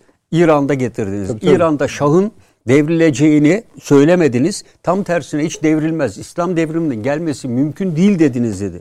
Sonra bize dedi Irak'ta Saddam nükleer silah üretiyor dediniz dedi. Poz çıktı dedi. Girdik oraya biz dedi. Bin bir yalanla dünya kamuoyunda. O yüzden dedi size fazla güvenmiyoruz biz. Bunu senaryolarla anlatın diyorlar. Bu belgelerde var. Senaryolarla anlatılıyor ve gene inanmıyorlar. Ve dünya işte hazırlıksız yakalandı derken bunun sorumlusu Amerika ve bu istihbarata dayanan NATO'dur. Bugün dünya üzerindeki mevcut yaşadığımız sorunların temelinde Amerika'nın öngörüsüzlüğü yatıyor. Özellikle yöneticilerin. 11 Eylül'de de aynı şey. Hepsi öyle. Yani bununla ilgili veriler var. Ve dünya yeniden bir belirsizliğe doğru gidiyor. Yani burada Rusya evet NATO ile olası bir savaş diyelim, kazandı diyelim. Rusya'nın birçok sorunu var. Rusya da bölünecek. Ve şu anda hocam da söyledi, kendi kara sınırları içine çıkan, biraz daha ekonomisini toparlamaya çalışan birçok sorunu var ama Çin bundan biraz daha karlı çıkacak gibi görülüyor. Bunun dışında tabii dünyaya bu sene bence önemli damgasını vuracak konular 22 Şubat'ta başlayacak kış olimpiyatları. Evet. Kış olimpiyatları şu anda diplomatik boykot vesaire diyorlar. Birdenbire Amerika uzun süredir ufak seslerle seslendirdiği Sincan Uygur özerk bölgesini hatırlamaya başladı birdenbire. Daha evvelden de sesi vardı ama çıkıyordu böyle çıkmıyordu. Diplomatik boykot diyerek birdenbire bu sesi yükseltmeye başladı. Ve bu sesin yükseltmesiyle birlikte esasında Türk kamuoyunu da etkilemeye çalışıyor. Türkiye-Çin ilişkileri üzerinde de olumsuz bir Amerika politika. Amerika diplomatik olarak katılmayacağım dedi. Evet. Sporcular tabii. Onu takip eden ülkeler oldu mu? Oldu. Tabii Kanada İngiltere var, Avustralya var. Bugün Japonya katıldı tabii. Ona. Yani 10-15 tane ülke var ama şunu söyledi Putin, ben dedi göğsümü gere gere gideceğim dedi. Bunun gibi birçok lider de açıkladı. Çünkü altına diyor siz olimpiyat sözleşmesine imza atmışsınız. Burada sporcular yarışır, ülkeler yarışmaz. Tamam ülke formasını taşır ama ırk, dil, din, siyaset burada yer almaz diyor. Yani bu kavramı açıklamış adamlar. Ve 1980'de Los Angeles ve diğerleriyle birlikte işte dünya 2 kere olimpiyatlara katılmadı. Bundan kim etkilendi? Sporcular. Ve bu Amerika'nın aleyhine yazılacak bir şey olacak diyor Çin. Tarihsel süreç içinde. İşte daha evvel de söyledik işte şeyin biliyorsunuz pimpon diplomasi vesaire gibi sporun birçok bu konuda yararlandığı konular var. Bu Şubat ayına gelişte de bence gündeme oturacak bir konu olacak. Bu vesileyle şunu da söyleyelim hani izleyicilerimize. Bir aksilik olmazsa inşallah onun angajmanını yaptık ama zamanla olabilir. Bu konuda yani olimpiyat politiği hatta jeopolitiği evet. Konusunda dünyadaki en uzman isimlerden birisiyle de bir röportaj gerçekleştirecek Akıl Odası. Onu da zamanı geldiğinde sizlerle paylaşacağız.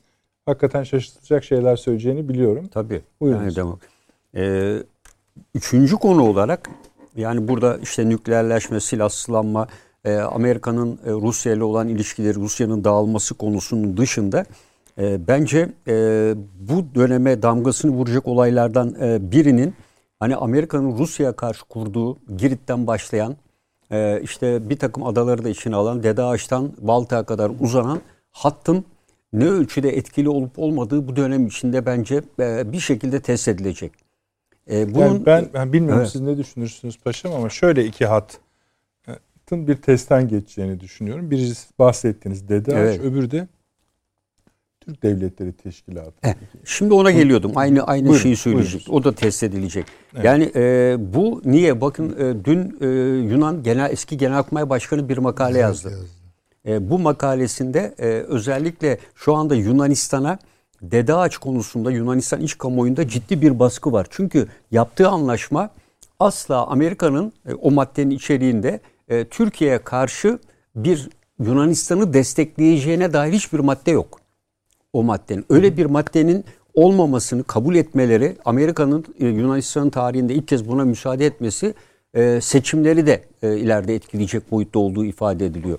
Şimdi buna uygun mevcut hükümeti kamuoyu önünde haklı duruma, güçlü duruma çıkartmak için eski askerlerden bir takım makaleler yazmaları isteniyor. Bu kişinin yazdığı en son makale de şu, Lozan Anlaşması Türkiye boğazlardan geçişin kontrolünü vermiştir. Oysa biz Ege Denizi'nin çıkışında, Çanakkale Boğazı'nın çıkışında istediğimiz gemiyi durdurabilir ve arama hakkına sahibiz diyor. Yani böyle bir takım ifadelerle Lozan'ı farklı bir şekilde ortaya koyuyor. Burada tabii Dede Ağaç son derece Türkiye ile mesela Rusya ile Batı arasında Ukrayna meselesi varsa Dede Ağaç'ta silahlandırılması gerekip de silahlı olan adalar. Çünkü bu savunma hattının üzerindeki adaların neredeyse tamamı Lozan karşısında silahlandırılması gereken adalar. Bu gerginliğin ben Türkiye ile Yunanistan arasında giderek bu nedenden tırmanacağı, hani test edilecek dedim ya. Evet. Bu test edilecek yer büyük bir ihtimalle Rusya değil Ege Denizi'nde olabilecektir. Yani Dede Ağaç özellikle. Evet yani bu bölgede olacağını düşünüyorum. Diğer bir konu Afganistan meselesi. Yani Putin 26'sında bir açıklama yaptı. Taliban'ı tanımak üzereyiz dedi. Ve bu tanıma anlamı son derece önemli ve Taliban hükümeti tarafından da büyük bir sevinçle karşılandı. Bu şunu gösteriyor. Taliban Türkiye'ye Katar'la işbirliği içinde Taliban'la havalimanı kontrolü konusunu çözüme kavuşturduğu sırada Rusya'nın bu açıklamayı yapması bence Rusya'yı bir adım öne daha taşıyor. Yani Türkiye'nin bu hamlelerine karşı bir hamle olduğunu düşünüyorum. İngiltere yok mu paşam o işte İngiltere? O biraz büyük oyun denklemi değil mi? Yani? Yok o var yani o ayrı. Yani şu anda Putin'in yaptığı en son açıklama üzerinden gidiyorum. Yani Putin bu yıllık değerlendirmesinde soru soruluyor. Anladım. Taliban temsilcileri de var. Diyor ki Taliban'ı tanıyacak mısınız? Evet diyor. Biz Taliban'ı tanıyacağız. Ve Taliban'ı tanıdığımız zaman onunla ekonomik ilişkiler vesaire yatırımlar şunlar bunlar konusunda daha etkili olabileceğimizi düşünüyorum diyor.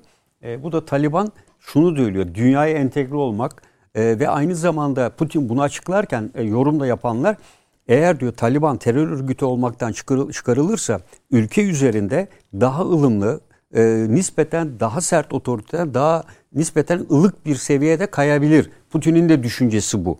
Yani tanınmanın arttırılması lazım ki ülke üzerinde kontrolün sağlanabilmesi için diyor. Tabii Rusya bunu yaptığı zaman eski tecrübesi de burada var. Bu konuda neler söylenebilir? Tabii İngiltere'nin etkisini hiç göz ardı etmemek gerekiyor. Yani İngiltere'de Afganistan özellikle sorunu çözülmeden Türkiye'nin kurduğu Türk Devletleri Teşkilatı'nın tam anlamıyla randımanlı bir faaliyet göstermesi pek mümkün görünmüyor. Çünkü bu ülkeler üzerinde hala Rusya'nın dağıldıktan sonra devam eden Bağımsız Devletler Teşkilatı'nın toplantısı vardı bu aralar gene. Evet. Yani bu devletlerin hepsi bir yandan farklı yerlerde toplantılara katılıyorlar. Şangay İşbirliği'nde onunla bir kısmı kolektif güvenlik anlaşmasında Rusya'yla, bir kısmı Bağımsız Devletler Topluluğu bünyesinde Rusya'yla, bir kısmı da aynı zamanda tamamı da Türk Devletleri Teşkilatı'nın içinde. Şimdi içeriğine baktığınızda, argümanlara baktığınızda hepsi birbirinden farklı istikamette giden teşkilatlar. Birbiriyle fazla bağlantılı. Bunların büyük bir kısmına onlar gönüllü değil, Rusya'nın zorlamasıyla gittiğini. Yani Rusya'nın bu gücü bu devletler üzerinde kırılacak mıdır? İşte bu Ukrayna konusundaki sonuç bence Türk Devletleri Teşkilatı'nın gideceği ivmeyi de belirleyecektir. Hızlanıp hızlanmayacağına da karar verecektir. Rusya'nın bu bölgede olası bir darbe yemesi bu bölgeler üzerindeki etkisinin azalmasına yol açacak. Çünkü şu gerginlikle bile o bölgedeki kuvvetlerinden önemli bir kısmını kaydırdığı değerlendiriliyor. Bu da ciddi bir zafiyet oluşturabilir. Onun dışında tabii Ermenistan meselesi çok önemli. Bu yıl da gidecek. İşte Paşinyan niye bunu bu şekilde yaptı derken tabii Rusya ve Amerika Birleşik Devletleri, yani Amerika'nın da bunda Türkiye ile sorunların çözülmesi için etkisinin olduğunu en son Ermenistan'da yayınlanan yeni bir makalede de bu ifade ediliyor. Ve tabii işte Rusya buradan çıkar mı? Hayatta çıkmaz. Yani Rusya'nın oraya koyduğu barış gücü orada olduğu sürece burada asla bir ateşkes anlaşması, kalıcı bir barışa yönelmez. Rusya asla kalıcı barışı istemez. Çünkü bunu istediği zaman biliyor ki kendisi barış gücüne ihtiyaç kalmayacak 3 sene 5 sene sonra. Ancak bu kontrolü bırakması bu bölgenin Türkiye'nin kontrolü altına girmesi anlamı taşıyacağını biliyor. Koridoru açtırmayacak. Açtırmayacak. Zengezur koridoru ve diğerlerini. Öyle mi diyorsunuz? Evet. Bu ilginç bir şey. Evet. Yani bu gücü, çünkü ben şuna baktım. Barış gücünü daha belki programlara da söyledik. Rusya buraya barış gücü getirebilmek için 7-8 kez hamlede bulunmuş. Paşam buna bir itirazım yok ama bu koridorun açılması Türkiye'nin bu şah damarını kesmek. Ama Laçin koridorunu da açmadı. O da var anlaşmada. İkisi de var. Yani evet, onu da açmadı. Evet. İkincisi tam tersine Ermenistan ne dedi? Ben Türkiye karşı sınırımı korumuyorum dedi. Koruyamıyorum. Bugüne kadar Rus birliklerinin olmadığı Türkiye-Ermenistan sınırına Rus birlikleri konuldu. Evet. Yani üstelik burada tabii, İran da destekliyor tabii. Tabii yani dolayısıyla Zengezur koridorunun açılmasını istemeyen en büyük ülke zaten İran. Yani İran bunu açtığı anda o da biliyor. Güney Azerbaycan'ın kısa zamanda ayaklanarak bölüneceğini o da biliyor. Yani bu işte şimdi İran 3+3'e HD'dir, Ruslar destekliyor. Onlar yani tamam. Vitrin. Tabii öyle. Evet. Ama bu sizin dediğiniz gerçekleşirse hani bütün o şeyin mozaiğin tadı kaçar. Evet, geçen gün Paşinyan neredeydi? Gürcistan'daydı. Gürcistan'da neleri konuştular derseniz Türkiye karşıtı hamleler. Yani Gürcistan da şu anda ikili oynuyor esasında. Peki, yani şöyle Gürcistan şunu net biliyor. Kesinlikle NATO'ya girmeyecek. Rusya müdahale ederse hayatta Ukrayna'ya destek vermeyen NATO gelip de bir uçta olan Gürcistan'a hayatta destek vermeyecek. Dolayısıyla Gürcistan Rusya ile baş başa ve başka hiçbir seçeneği yok. Ve ufacık bir ülke, yani bunun Gürcistan NATO'ya girse ne olur, girmese ne olur? Yani zaten ha Gürcistan girmiş ha Türkiye NATO'da kalmış. Arada sadece herhalde bir 200 kilometre daha kuzeye doğru kıyı bölgesinden çıkabilir. Karadeniz'i biraz daha çevrilemiş olabilir. Bakalım öyle olacak mı? Tabii son iki şey daha söyleyeyim. İkincisi tabii bu Avrupa Birliği açısından. Hiç Merkel geçmeyelim. Tamam. Paşam hiç geçmeyelim ama siz de sonra devam edeceğiz. Ama Zengezur ve Laçin için hem Süleyman Hocam'ın hem Avni Bey'in görüşlerini alacağım ama ondan evvel tam bu konular açılmışken oradaki gelişmeler şunlar. Türkiye-Ermenistan yakınlaşması. Şimdi mesela şeyi söyledi. Paşinyan'ın Gürcistan ziyaretini paşam. Bu yeni normalleşmede Moskova'da yapılacak. +3+3. Artı işte bahsettiğiniz Zengezur, Laçin, Zengezur koridoru vesaire. Bir akıl odası olarak bir doktor Farid Şafiye ile bir röportaj yaptı. Kendisi Azeri Uluslararası İlişkiler Analiz Merkezi direktörüdür. 2-3 soru sorduk. Fevkalade kısa bir röportaj efendim. Dinleyelim, ondan sonra bu kritik konu üzerinden biraz daha yürüyeceğiz. Bence yeni şartlar oluştu. Yani Azerbaycan topraklarının kurtuluşu ve sürdürülebilir barışa doğru giden süreç. Ve biz yani Azerbaycan tarafı Türkiye-Ermenistan normalleşmesinden yana. Ancak Türkiye'nin 1993'te Ermenistan'ın saldırgan tutumları ve Azerbaycan topraklarını işgal nedeniyle Ermenistan'la sınırlarını kapattığını da hatırlatmak lazım. Bütün bu süre boyunca Azerbaycan, fiili işgal sürdürdüğü sürece normalleşme sürecine karşıydı. Fakat şu an 2020'deki 44 yıllık savaş sonucu Azerbaycan toprakları özgürleştirildi ve Azerbaycan, Güney Kafkasya'da sürdürülebilir barış ve kalkınma için bölgesel işbirliğinden yana. Bu açıdan Azerbaycan-Ermenistan ilişkilerinde bir ilerleme kaydedeceğimizi düşünüyoruz. Eğer ilerleme görürsek ki şu anda biraz görüyoruz, önümüzdeki sene kesinlikle Türkiye-Ermenistan normalleşmesi konusunda gerekli koşullara ulaşmış olacağız. Ve hatırlatmak isterim ki Türkiye ve Ermenistan arasındaki gerginliğin kaynağı sadece Azerbaycan-Ermenistan ilişkileri değildi. Bir nedeni de Ermenilerin Türkiye topraklarında hak iddia etmesiydi. Bu konu Ermeni kamuoyunda çokça dile getirildi. Aynı zamanda Türkiye topraklarında hak iddia edilmesi konusu Ermeni hükümetinde de konuşuldu. Bence Türkiye için bunu da aklının bir köşesinde tutmak önemli. Ancak Ermenistan bence bu sefer farklı bir tutum sergileyecek. Azerbaycan ve Türkiye'nin toprak bütünlüğüne saygı duyacak. Bence bu ilişkilerin tam normalleşeceği an olacak.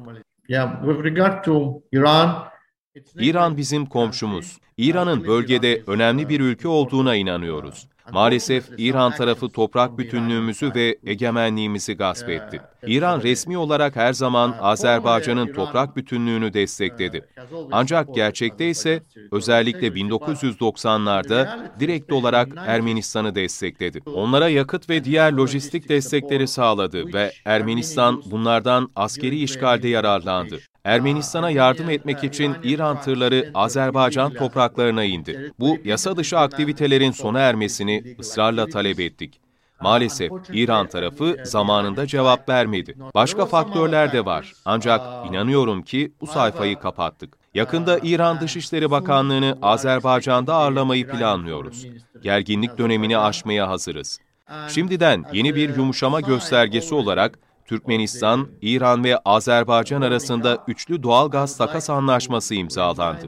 İsrail'e gelirsek, Azerbaycan, İsrail'le iyi ilişkiler yürütüyor. İsrail, Azerbaycan'ın bağımsızlığını tanıyan ilk ülkelerden biri. İsrail daima Azerbaycan'ın toprak bütünlüğünü destekledi. Hem de sadece sözleriyle değil, tutumuyla da. Tarihsel bağlarımız var. Yahudi toplumu ve Yahudi diasporası yüzyıllardır Azerbaycan'da yaşıyor. Belki de binlerce yıldır. Yani ilişkilerimizin bir arka planı da var. Bu esnada eğer İran, Azerbaycan ve İsrail arasındaki problemlerden bahsedersek, Azerbaycan ve İran, Azerbaycan topraklarının üçüncü taraflar tarafından bir diğerine karşı kullanılmadığı konusunda anlaşmaya vardı. Bu önemli bir husus. İranlı siyasetçilerin bazı iddiaları meşru değil. Tekrar şunu demek isterim ki Azerbaycan toprakları 30 yıl boyunca işgal altındaydı ve bu süre zarfında İran'ın Ermenistan'la ilişkileri çok iyiydi. 1990'larla karşılaştırırsak ABD kesinlikle bölgede daha az aktif. ABD o zaman da şu anda da Azerbaycan'ın önemli bir partneri. Karşılıklı olarak faydalı bir ilişki. 1990'larda ABD'nin yardımıyla kendi enerji sektörümüzü geliştirdik ve Bakü-Tiflis-Ceyhan, Bakü-Tiflis-Erzurum doğalgaz boru hatları gibi bölgeler arası enerji projelerini inşa ettik. Azerbaycan, ABD'nin güvenliğine katkı sağladı. Uluslararası teröre karşı savaştık. Afganistan'da barışı sağlama operasyonlarını destekledik. ABD ile başka diğer projelerde de çalıştık ve onları destekledik. Ama bazı anlaşmazlıklarımız da var. Bence maalesef ABD'de çalışan Ermeni lobisi ABD'nin bölgeye müdahalesine zarar verdi. Ama Ermeni lobisi en büyük zararı yine Ermenistan'a verdi. Erivan bölgede işbirliğinden mahrum kaldı ve yalnızlaştı. Nihayet genel olarak Amerikan dış politikası Güney Kafkasya'ya daha az odaklanmış durumda. Amerikan önceliklerinin yeniden yapılandırılması gibi bir durum söz konusu. Bu Türkiye Cumhurbaşkanı Erdoğan ve Azerbaycan Cumhurbaşkanı İlham Aliyev'in bir girişimi. Bu bölgesel işbirliği vizyonudur. Daha önce de dediğim gibi, 30 yıllık çatışma ortamının ardından bu sayfayı artık kapatmak istiyoruz. Ermenistan'ı sürdürülebilir bir barış ve bölgesel işbirliği için bölgedeki aktörlerle çalışmaya davet ediyoruz. 3+3 şudur, yani 3 ülke. Ermenistan, Azerbaycan ve Gürcistan. Ve 3 aktör, İran, Türkiye ve Rusya. Görüyorsunuz ki iki Cumhurbaşkanı'nın önayak olduğu bu formül aslında kapsayıcılık formülü. Hatırlatmak isterim ki Rusya da bunu destekliyor. İran'da katıldı. Gürcistan bu konudaki endişelerini dile getirdi. 3+3'te hiçbir ülkeyi dışlayamayız. Özellikle eski dostumuz ve partnerimiz Gürcistan'ı. Biliyoruz ki Gürcistan Rusya ile gergin ilişkilerinden dolayı bu formülü reddetti. Ve bu bizim için kesinlikle anlaşılabilir bir durum. Ama bizce en azından bu durumdan çıkmaya çalışmalı. Yani bence bölgede normal bir yapı gereği bizim için Ermenistan, Türkiye ve Rusya ile birlikte çalışmak önemli. Ve tabii ki koşullar Gürcistan için 3+3'e katılmak konusunda olgunlaştığında onu da memnuniyetle karşılarız. Evet efendim. Doktor Ferit Şafi'nin görüşleri bunlardı. Yeni 3-4 soru karşılığında jeopolitik bir fotoğraf çekmesini istedik kendisinden. O da böyle anlattı Azerbaycan'ın bakışını. Geçen programda yani Perşembe günkünde değil de belki geçen hafta Salı günkü programda mı? Evet olabilir. Taşansı Hoca bir Azerbaycan analizi yaptıydı. Daha doğrusu Azerbaycan analizi değil de Aliyev'in Avrupa seyahati ve Azerbaycan diplomasisi konusunda ne kadar etkin bir diplomasi, gelişkin bir diplomasinin yürütüldüğünü şimdi değerli hoca da benzer, onu teyit eden bir analiz yaptı. Yani Azerbaycan'ın nasıl çok taraflı bir siyaset izleme kabiliyetinde ve kararlılığında olduğunu burada. Ama nihayetinde herhalde şöyle bir şey var. Yani önümüzdeki dönemde bu koridor meselesi, gerçi paşam da hocam da açılmayacak bu. Açmayacaklar dediler ama siz ne düşünüyorsunuz? Ben açmayacaklar demeyeyim de şöyle, açmak zorunda kalacaklar diye düşünüyorum. Nasıl? Yani mesela bu petrol takas anlaşması da üçlü. Yani Türkmen gazı, Azeri gazı, Türkiye üzerinden filan. Yani bir şekilde Çin üzerinden gösteriyorlar. Evet. Türkmenistan üzerinden Çin'e gidiyor. Diğeri de okyanusa iniyor. Şimdi bu takas anlaşması filan, bunların hepsi mecburiyet tahtında yapılmış anlaşmalar. Aynı şey bu koridor meselesinde de böyle. Yani evet, yapmak istemiyordur. O istemiyor bunu. Bu koridoru, Zengezur koridorunu açmak istemiyor Ermenistan. Ama şurası bir gerçek. Bu konuda ayak dirediği sürece Ermenistan kendi ekonomik refahından da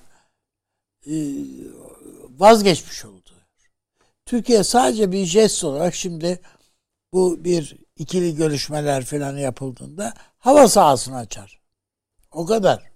Onun ötesinde bir adım atmaz. Atmanın koşulu bu Moskova'da yapılacak görüşmelerin falan akabinde Türkiye'nin bir adım atmasının koşulu bu koridorun açılmasına onay verilmesi. Laçin meselesi. Yani bunlar öyle Türkiye'nin bu şeyde süreçte bütün o fedakarlıkları neden göze aldığının cevapları esasında.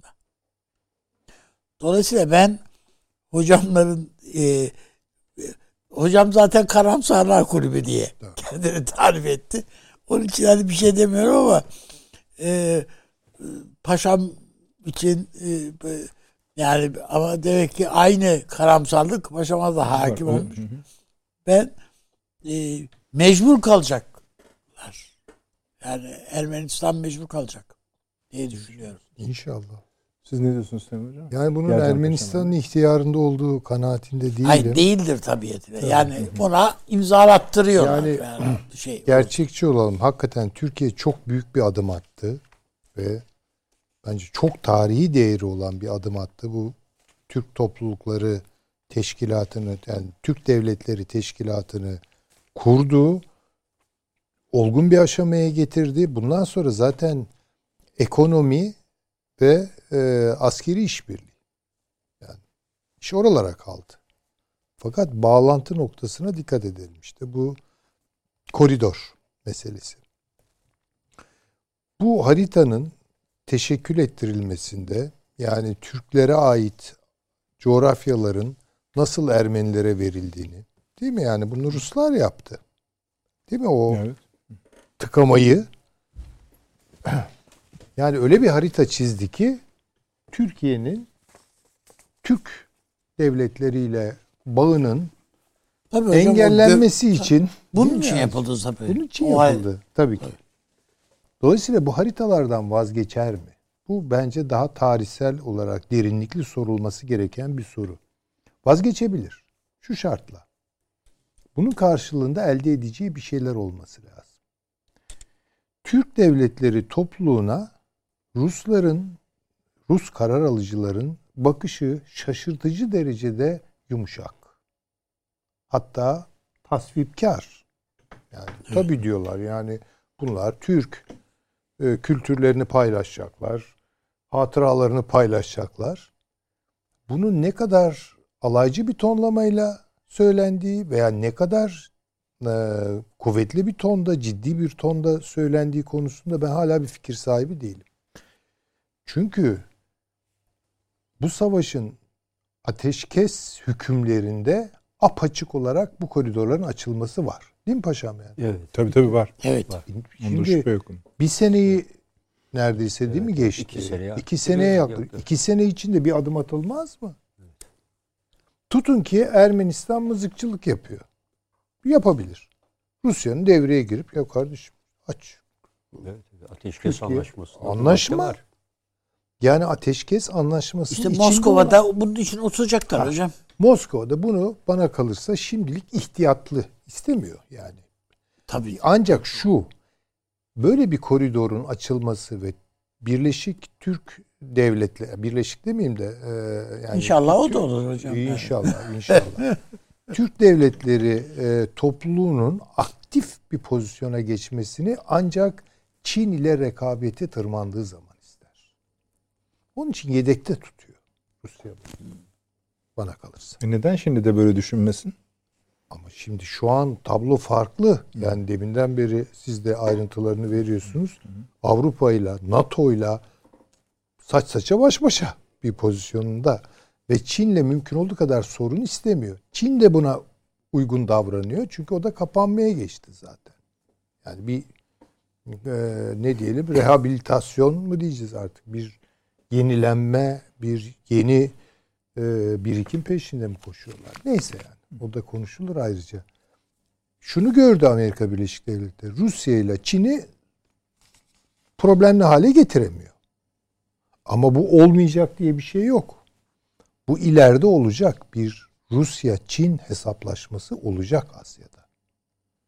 Çünkü çok yani nasıl söyleyelim sahipsiz yani kimseye ait diyemem tabii kağıt üzerinde Rusya'ya ait ama fiiliyatta kontrol edilmeyen coğrafyalar ve altında muazzam kaynaklar var.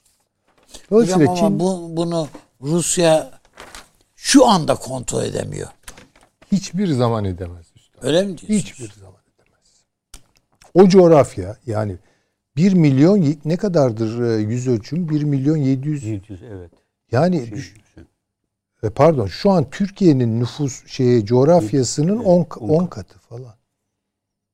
Yani öyle bir coğrafyadan bahsediyoruz. Yani bu çok adım attılar. Yani Harkov'dan bilmem Vladivostok'a tren yolu döşediler şunu yap. İskan edilemiyor. Çünkü iskan etmeniz lazım. Dolayısıyla hani orada bir problemi var. Birleşik o zaman belki de birleşir dediğiniz gibi Türk devletleri topluluğunu Çin siyasetinde hocam Rusya, su için evet Çin siyasetinde kullanmayı düşünüyorlar.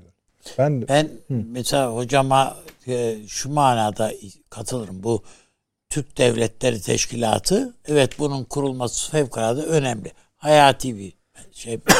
Ama kurduğunuz demek bunu işlevli hale getirmek tabii değil. Demek değil. Zaman bu uzun zaman istiyor bu.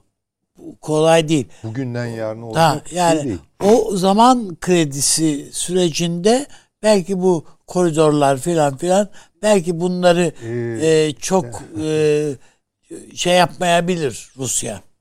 Tehdit olarak görmeyebilir.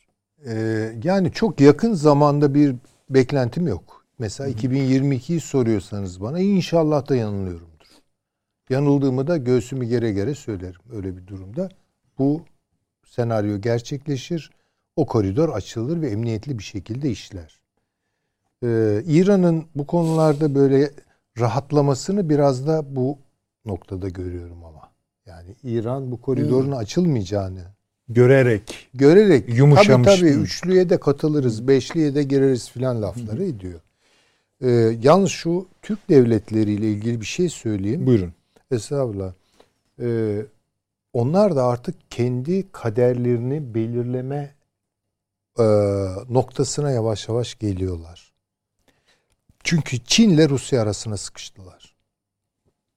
Daha tam değil hocam. Sıkışacaklar daha fazla. Daha da tabii sıkışacaklar. Tabii. Dolayısıyla hani orada da bence bu Türk Devletleri Teşkilatı beklenenden daha fazla ciddiye alınıyor. Yani evet. Hatta Moskova'ya yakın kadrolar tarafından bile. Yani Azerbaycan'ın yaşadığı işte Haydar Aliyev'le ve sonrasında yani Rusya'yla kavga etmemek ama bir bağımsız, görece bağımsız siyasi izleme olgunluğuna onlar da yavaş yavaş gelecekler. Ama bunu sabote etmek için birçok şey bekleyebiliriz. Fergana Vadisi'ni her zaman söylüyoruz. Çok dikkat. Türkmenistan-Azerbaycan ilişkilerine çok dikkat. Özbekistan-Kırgızistan ilişkilerine çok dikkat. Bakın bunlar çok hakikaten kritik şeyler. Ya mesela bakıyorsunuz o Nazgül diye bir hanım kızı var. Evet. Yani kızı tutukladılar yani. Evet. Bir aile eziyet ettiler. Neyse serbest bıraktılar ama yani hepsi. Ve bir şey yok ortada. Ha? Yani ortada bir şey yok. Yok tabii. Evet yokken. Işte. Yani çok böyle düz düşünmeyelim. Çok engebesiz düşünmeyelim bu işi. Öyle derim ben. Türkiye-Rusya ilişkilerinin de ne olacağına dair belli rahatlama pozisyonları filan elde edilirse yani bir derece adım atılabilir. O biraz da Suriye'ye de bağlı. Suriye'ye bağlı, Libya'ya bağlı. Evet.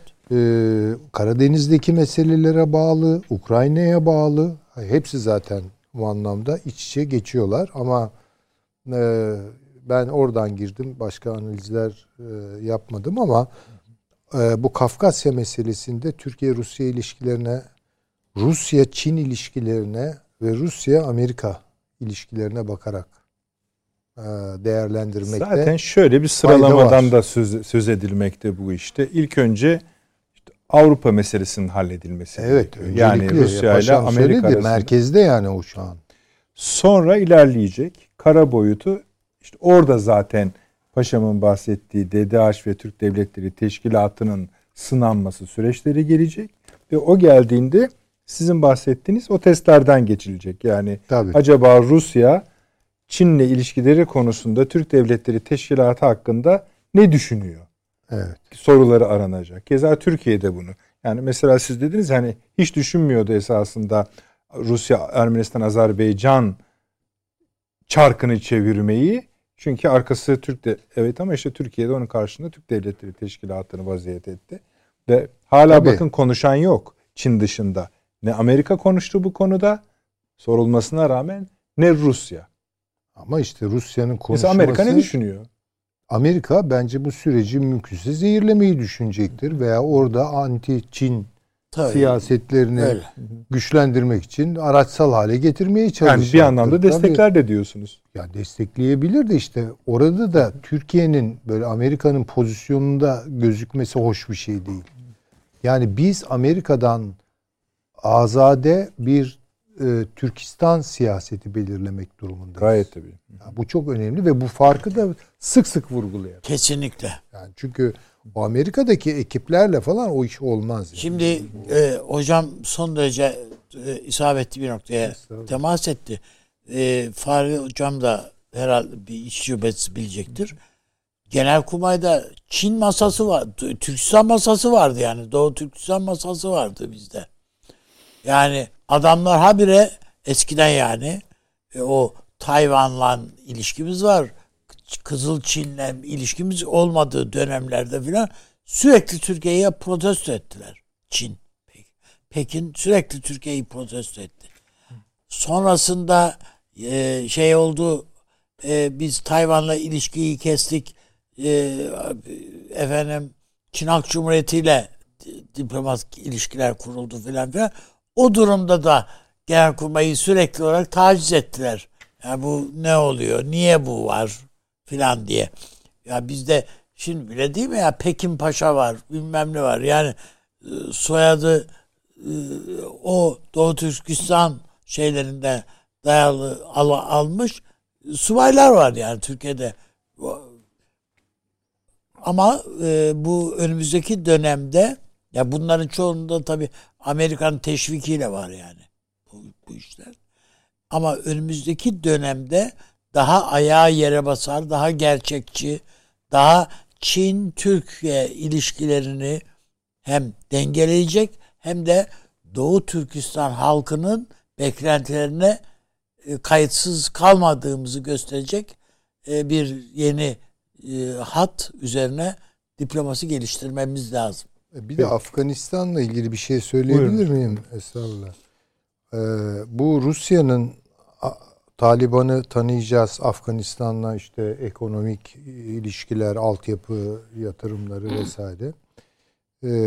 Neye denk geliyor? Zamanlamasına bakalım. Katar, Türkiye ittifakının oraya girmesi. Bu elbette tabii Türkiye'nin iradesini de taşıyor, Katar'ın da iradesini taşıyor. Ama bu aynı zamanda bu işin arkasında bunu çok destekler mahiyette İngiltere'yi görüyorum ben. O zaman orada başka bir şey oluyor. Yani hazır Çin içine kapanmışken yani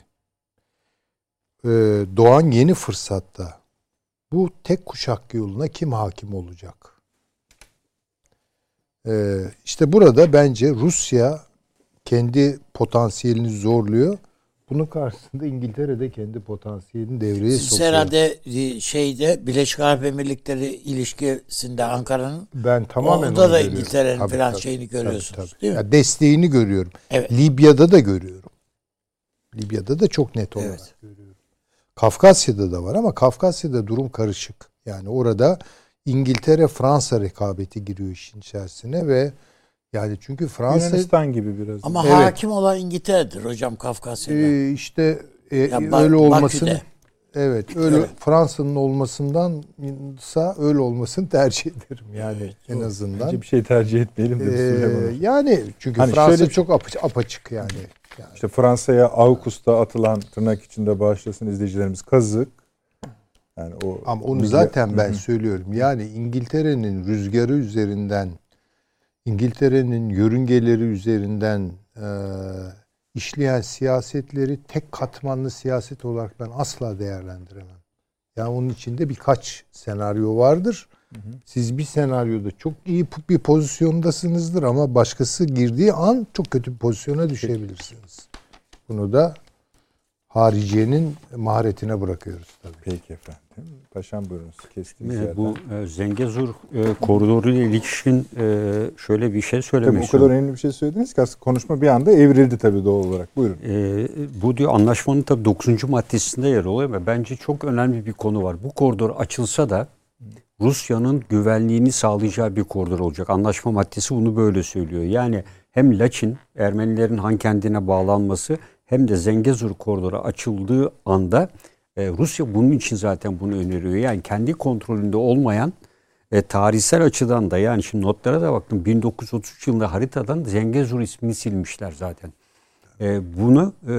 Bu yola bir isim daha veriyorlar. Turan yolu. Yani bu yolun açılması zaten Stalin ve arkasından Rusya'nın devam eden politikalarında Sovyetler Birliği, Türkiye'nin Orta Asya ile Türk devletleriyle birleşmesini engellemek. Burada baktığımızda esasında niye Ermenistan, evet Rusya istiyor gibi görünüyor ama Rusya da tam istekli değil. İran bu aralarda başka bir alternatif önerdi. Ne önerdi? Basra Körfezi'nden Gürcistan'a giden bir yol önerdi. Zengezur'a karşılık. Ermenistan bir öneride daha bulundu. Dağlık Karabağ bölgesinden giden işte Ermenistan, Azerbaycan, Türkiye dedi ki ya dedi bu yol çok uzun, çok masraflı. Bu Basra Körfezi'nden. Basra Körfezi'nden. O yol kimin yolu acaba? Ama Rusların mı? İran öneriyor bunu. Yani İran Gürcistan'a kadar giden Ermenistan'ın bu ticaret ihtiyacını da karşılayacak. Ermenistan'ı Türkiye'ye Süleyman Hocam çıkmasın arkasından. Gürcistan'a öyle düşündünüz değil mi? Gürcistan'a bağımlı olmasından kurtulacak bir transit bir yol öneriyor. Burada Rusya'nın da biliyorsunuz bir girişimi var. Rusya'da bu en son Dağlık Karabağ bölgesinin askeri birliklerini bugüne kadar hep hava yoluyla getirdi. İlk kez bu bölgeye Kafkaslar üzerinden bir yol açıyor şu anda. Bu da önemli. Dolayısıyla Zengezur koridorunu şu anda açılması evet açılabilir. Ama açıldığı anda İran şunu biliyor. İran'ın sınırı değişecek. Yani buraya baktığınızda ciddi bir şekilde İran-Ermenistan ilişkilerinin arasına bir koridor girecek. Diğer taraftan Rusya burada. Rusya istediği anda bu koridoru durduracak. Yani koridor bir yerde belki Rusların kontrolü ederken, güvenliği derken geçiş serbest mi olacak hiç zannetmiyorum. Burada Ruslar kimlik belgesi, tırlardan bilmem ne ilave şeyler alacak. Yani burada tırını atlayan ben hadi gidiyorum Orta Asya'ya falan diyeceğini hiç düşünmüyorum. Öyle bir şey olsa Rusya niye bunun güvenliğini sağlasın? Ortak bir grup oluşturup kontrolünü sağlamak istiyor. Kontrolünü sağlamak istiyor. Benim kontrolümde gidebilirsiniz diyor oraya. Açılsa bile bu şart var. Yani bu maddede bu yazıyor 9. maddede. Bunu kaldırmanız mümkün değil. Bunun dışında tabii bu koridorun yerine açılması Nahçıvan'la Azerbaycan arasındaki ilişkileri geliştirince Azerbaycan en büyük Ermenistan'ın korkusu gerçekleşecek. Azerbaycan zaten hızlı bir ekonomik büyümeye sahip olmaya başladı. Ermenistan'ı her açıdan anormal şekilde geçiyor. Ve bu sürecin devam etmesi halinde Ermenistan'ın bu coğrafyada bir tarafında Türkiye, bir tarafında gelişmiş ve modern bir Azerbaycan varken bu coğrafyada Ermenistan'ın bu 4D dediği politikalarını gerçekleştirmesinin, var olmasının ekonomik anlamda bir gelişme sağlaması asla mümkün olmayacaktır. Zaten kısa vadede bu mümkün olmayacaktır. Silahını Rusya'dan alan, Batı'nın verdiği parayla, Rusya'nın verdiği parayla çarkını döndürmeye çalışan bir Ermenistan, Türkiye ile Azerbaycan arasındaki transit bir ilişkinin kurulmasıyla ve Azerbaycan'ın Orta Asya Türk Cumhuriyetleri ile Türkiye üzerinden bağlantısının daha da netleşmesiyle dediğim gibi Azerbaycan çok daha hızlı bir ekonomik kalkınma. Bu Dağlık Karabağ'da yansımaya başladı. Bu Ermenistan için de geçerli. İşte Ermenistan için diyoruz. Evet, esas Ermenistan için. Ermenistan Türkiye ile işbirliğine girerse bu olacak. Tabii. Ama Zengezur koridorunu açtığı takdirde de bu Azerbaycan'ın işine yarayacak. Tabii. Çünkü Azerbaycan ciddi bir ivme yakaladı bunda. Ve bu ivmenin üzerine katlanarak artacak. O zaman Azerbaycan nüfusu zaten az. Giderek azalıyor. Ülke dışına göçler artıyor. Ve kimseyi tutamayacak. Azerbaycan-Ermenistan ilişkileri eğer iyi bir seviyeye ulaşırsa Ermenistan'da kimse kalmayacak. Ya yarısı Azerbaycan'a çalışmaya gidecek ya yarısı Türkiye'ye gelecek. Hiç İş yok öyle. Çünkü. Tabii. Dolayısıyla Ermeni diasporası buna karşı. Yani kesinlikle diyor Türkiye ile işbirliği yapmayın ve Paşinyan niye işte bunun bunu da belki Ermenistan'da Paşinyan da Ankara'ya gelir. Yani Paşinyan niye Gürcistan'a gitti işte? Gürcistan için Ermeni diasporası diyor ki başka yollar arayın. Çıkış yolu arayın. Gürcistan üzerinden Karadeniz'e çıkmak gibi. Yani 2022 Paşinyan için Paşam, çok sıkıntılı. Karadeniz'e çıksa ne yapacak Ermenistan? Yani, gemiyle gidecek. Yere gitmek dert değil ki. Ticareti yapacak. Ticaret de en büyük sorun. Bir tek çıkış yolu Rusya ile hava yoluyla gidiyor. Onun dışında Ermenistan tarafı Azerbaycan kapalı. Dağlık Karabağ savaş bölgesi. Türkiye sınırlar kapalı. Gürcistan'da da zaten o bölgede de Güney Ossetya, Abhasya bölgelerinde de Rusların kontrolü var. Onlar müsaade ettiği ölçüde geçebiliyor. Ve sonuçta da Gürcistan'ın güçlü bir liman teşkilatı Batum dışında da yok. Yani yine tırlarla Türkiye üzerinden mahkum veya Trabzon... Başka türlü Türkiye'ye elleri mahkum. İşte Trabzon limanı veya Samsun limanı üzerinden gidecek. Yok. Tırlarla taşınacak malzeme. Bu da mümkün değil. Dolayısıyla Gürcistan'la bunu görüşüyor. Çünkü hep daha evvel de söyledik. Şu anda dünyada en çok uranyum, platinyum kaçakçılığı yapıldığı yer Gürcistan, Ermenistan sınırı. Yani önümüzdeki yılda diyoruz ya, nükleerleşme artacak, vesaire artacak, platinyum, uranyum zenginleştirilmiş kaçakçılığında ciddi bir artış bekleniyor. Bunların da en önemli yeri ya Dağlık Karabağ'ın, Azerbaycan'ın kontrolü dışında kalan. Çünkü biz Dağlık Karabağ evet kontroldedir ama şu anda Rusya'nın Dağlık Karabağ'da askeri gücün kontrol ettiği alan %70'lerde. Yani evet Azerbaycan orada mevcut topraklarını ele geçirdi ama Rusya'nın kontrol oranında %70 olduğunu hatırlatmakta fayda var. Yani Ermenistan kontrolünden. Orta Asya'nın bütün uyuşturucu işte, merkezi orası. Tabii bir Afganistan. Evet, şu anda Taliban'ın iktidara gelmesiyle birlikte yani taşıma yeri Afganistan'da ulaştığı uyuşturucu üretimi tam tersine katlanarak arttığı söyleniyor şu anda. Evet. Taliban'ın iş başına, çünkü ekonomik açıdan sıkışmış durumdalar. Bütün paraları gasp edildi, durduruldu, kapatıldı. Amerikan merkez şeydeki paraları, para yok şu anda. Hocam, elleri mahkum yani dini açıdan. Evet. Bu Afganistan meselesine bir de Türkiye'ye sığınmış Afgan kadınlar var. Bunlar yani bakanlık yapmış, milletvekilliği yapmış insanlar. Türkiye'ye sığındılar ve dertlerini anlatmaya çabalıyorlar. Ama Ankara'da bunları şu anda Taliban'la bir takım anlaşmalar, işte bu Kabil havaalanı anlaşmaları, şunlar bunlar. Türkiye'de bunlara çok fazla oluyor. Sahip çıkamıyor. İşte Kızılay falan herhalde bir takım destekler verebilirse verebilir ama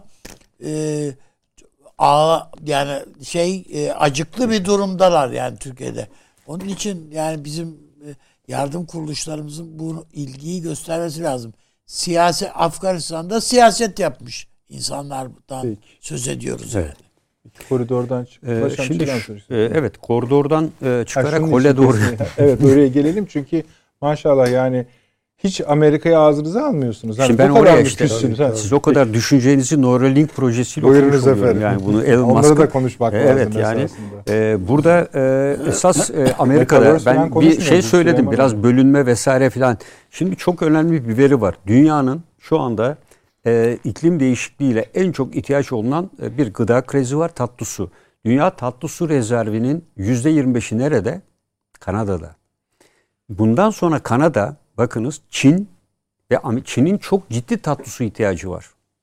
Çin'in tatlı su kaynaklarının önemli bir bölümü nerede? Kanada'nın asıl sahibi olan yerlerin kontrolünde. Bu bölgelerin bir kısmı özerk bölge şeklinde, bir kısmı hükümetin tanımadığı mücadelelerin devam ettiği bölgede. Dolayısıyla bundan sonraki gelişmeler, hani Amerika bölündüğünde nereye doğru genişler denilirse Kanada'ya doğru genişleyeceği ve buradaki yerlerle Çinlilerin işbirliğine gitmeye başladıkları. Niye? Tatlı su ve ekilebilir verimli araziler var bu bölgede. Biz Kanada'yı bağımsız bir devlet gibi görüyoruz ama Kanada bağımsız bir devlet değil esasında. Ve burada yerlerin büyük bir çoğunlukla sahip olduğu topraklar üzerine Amerika'nın konduğu gibi konmuş bir toprak. En büyük avantajı Alaska'ya yakınlığı ve bakın Arktik petrol savaşı, Kuzey Pasifik'te buz denizi erimesi, Alaska ve %25 tatlı su kaynaklarının olduğu Kanada... bu süreç içerisinde Amerika'nın özellikle bölünme sürecini hızlandıracak faktörler. Çin bu bölgelerde de devreye girecek. Bakın hani biz dedik ya San Francisco merkezli orada da bir devlet yapılanması oluşursa bu devlet kimle ilişki kuracak? Çin'le dedik. Dolayısıyla bu Çin'in sadece bu bölgeye değil Alaska ve diğer bölgelere de olan etkisi. Bugün Alaska hükümetinin aynen Avustralya yaptığı gibi Alaska'daki özerk yapıya biliyorsunuz yaptı. Avustralya'da da iki eyalete anlaşma imzalamıştı. Merkez hükümet kabul etmedi biliyorsunuz Avustralya'da. Çin aynı girişimlerde yine o bölgeler içinde bulundu. Buna diğeri tabii Biden şu anda Temsilciler Meclisi Senato'ya yönelik seçimler var biliyorsunuz Amerika Birleşik Devletleri'nde.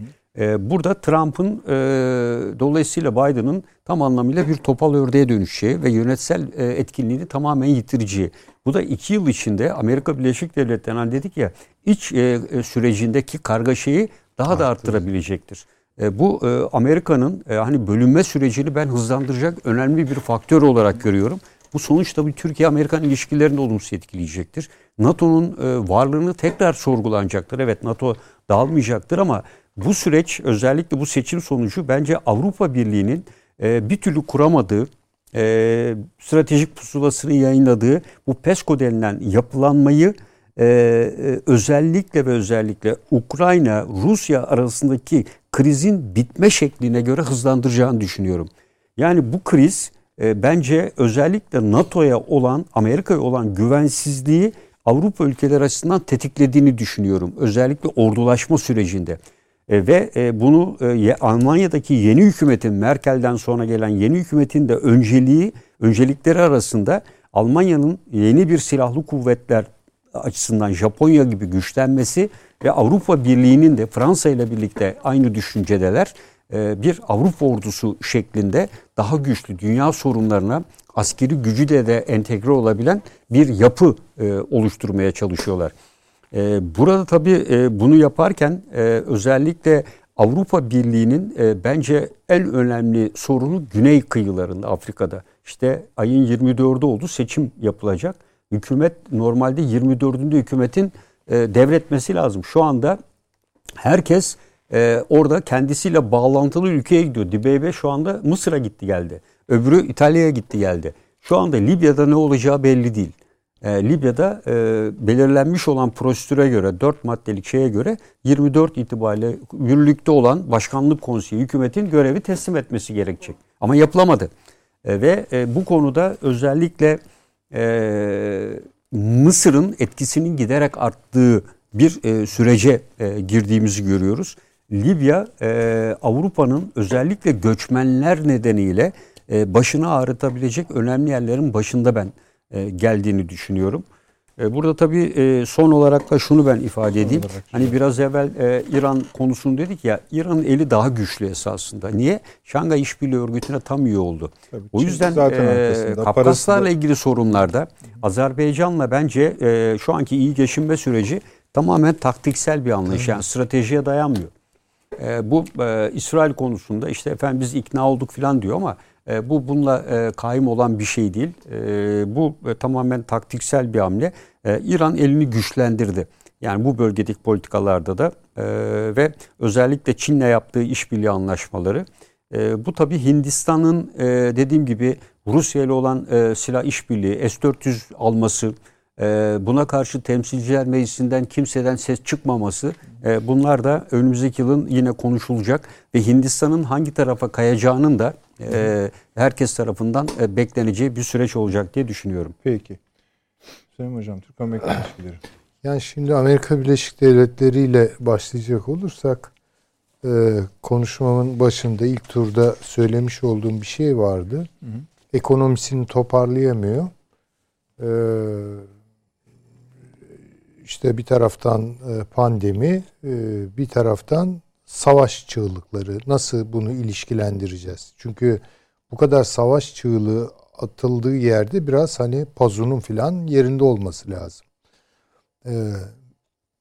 Şöyle bir döngünün içinde Amerika Birleşik Devletleri.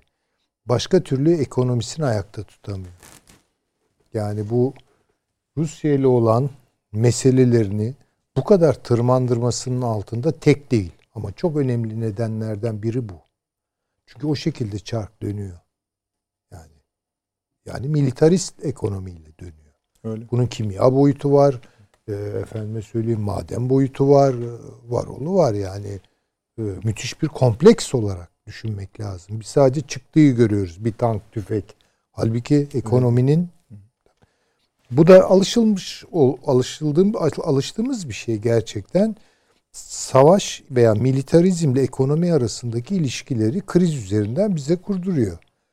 Yani Amerika'nın her efelenmesini, amiyane tabirle, biraz da kendi evinin içindeki bir meseleyle beraber düşünmek gerekiyor. Ve o evin geçim derdi, yani ekonomisi. Tabii bu sürdürülebilir bir şey mi? Değil. Kafasını nerede duvara vuruyor? Hani eskiden olsa, nükleer savaş tehlikesi falan olmasa, yani tamam kozumuzu paylaşalım o halde deyip savaşa girişebilirlerdi. Bir savaş başladığı zaman kazanacak ve kaybedecek, daha doğrusu kazanmakla kaybetmek arasındaki oran %50, %50'dir herhalde değil mi?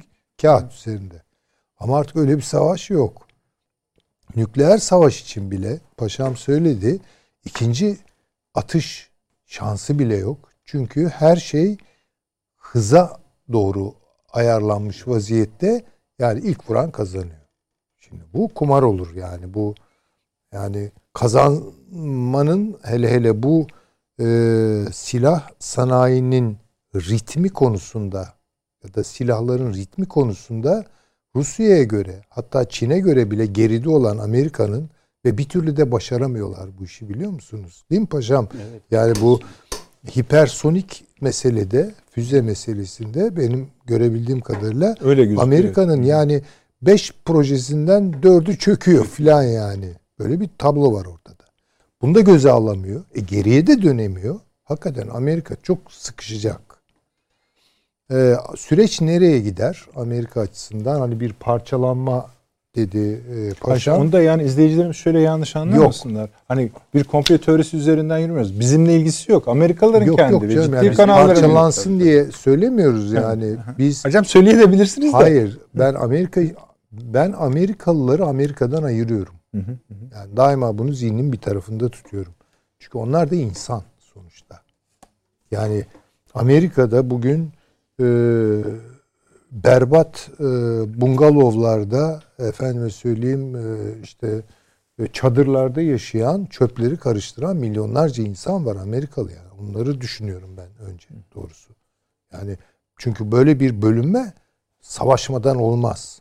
Yani bu bayağı bir tabii canım şey çıkarır orada ve masum bir sürü insan ölür. Onun için hani Trump eğer gelirse yapacağı şey bu sefer çok açıktır. Amerika'yı kapatmak olacak.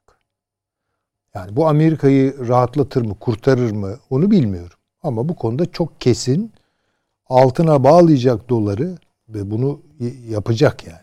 Ve sonuçta tekrar Amerika'yı bir üretim toplumu haline getirmek için uğraşacak. Başarabilir mi? Bence zor.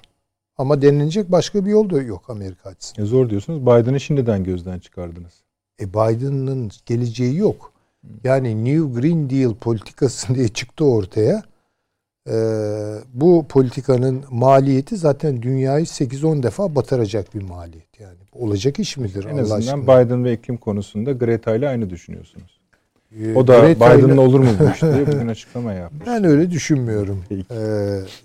Netice itibariyle. Yalnız Libya ile ilgili bir şey söyledi paşam. Ona da izninizle değilim. Estağfurullah.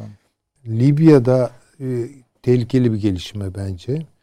Bu seçim işi zaten yüzlerine gözlerine bulaştıracakları çok açık. Belli onu gayet iyi görüyorduk biz de. Yani aşağı yukarı öngörüyorduk olmayacağını.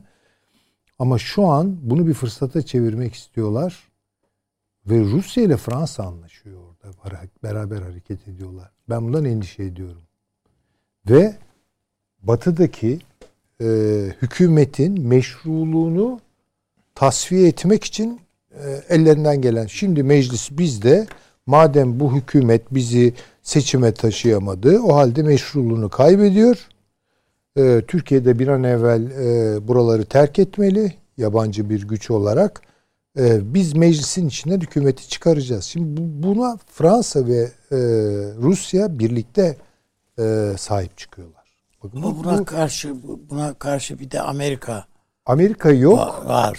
Amerika yok üstadım ama İngiltere var yani bu işte iyi.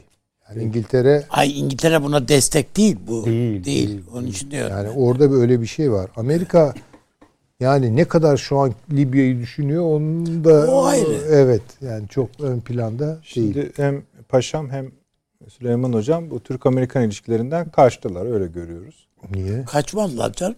Vallahi giremediler ama. Yani. Bölünmüş Amerikan ilişkilerin daha iyi olacağını söylüyoruz. Amerikalarla görüşelim diyorsunuz. Amerikans. Evet. Amerikalılarla görüşelim diyorsunuz. Evet. Bence Amerikalıları unutmayalım. Evet. İnsandırlar. Evet doğru. Hocam da insan oldukları konusunda özel bir vurgu yaptı. Evet. Tabii. Mutabıkız diyorsunuz. Onu da herhalde itirazımız yok tabii. Değil mi? Ben Amerika'nın kısa vadede bütün çabasının kendini yeniden inşa hedefini olduğunu düşünüyorum. Biden'ın da hedefi bu. Trump da gelse hedefleri bu. Bunun için savaş çıkarmaksa savaş da çıkarırlar bunlar. Rusya'yı meşgul etmeleri lazım bunun için. Hı hı. Ve Çin'i öte tutmaları lazım. Biraz geriletmeleri lazım. Ki şu anda Çin biraz gerilemiş vaziyette. Yani dur dedi yani o kadar o makina biraz yavaşladı, Çin makinası. Aynı şey Rusya için de söz konusu. Rusya gelen parayı habire silaha yatırıyor şu anda. Yani işte birazını Doğu Avrupa'ya yatıracak, bir bilmem ne filan harcayacak yani. O arada Amerika kendini toparlayabilirse, ki şurada ben hocama katılıyorum, Amerika'nın yeniden bir üretim toplumu haline gelmesi mümkün değil. Evet, çok.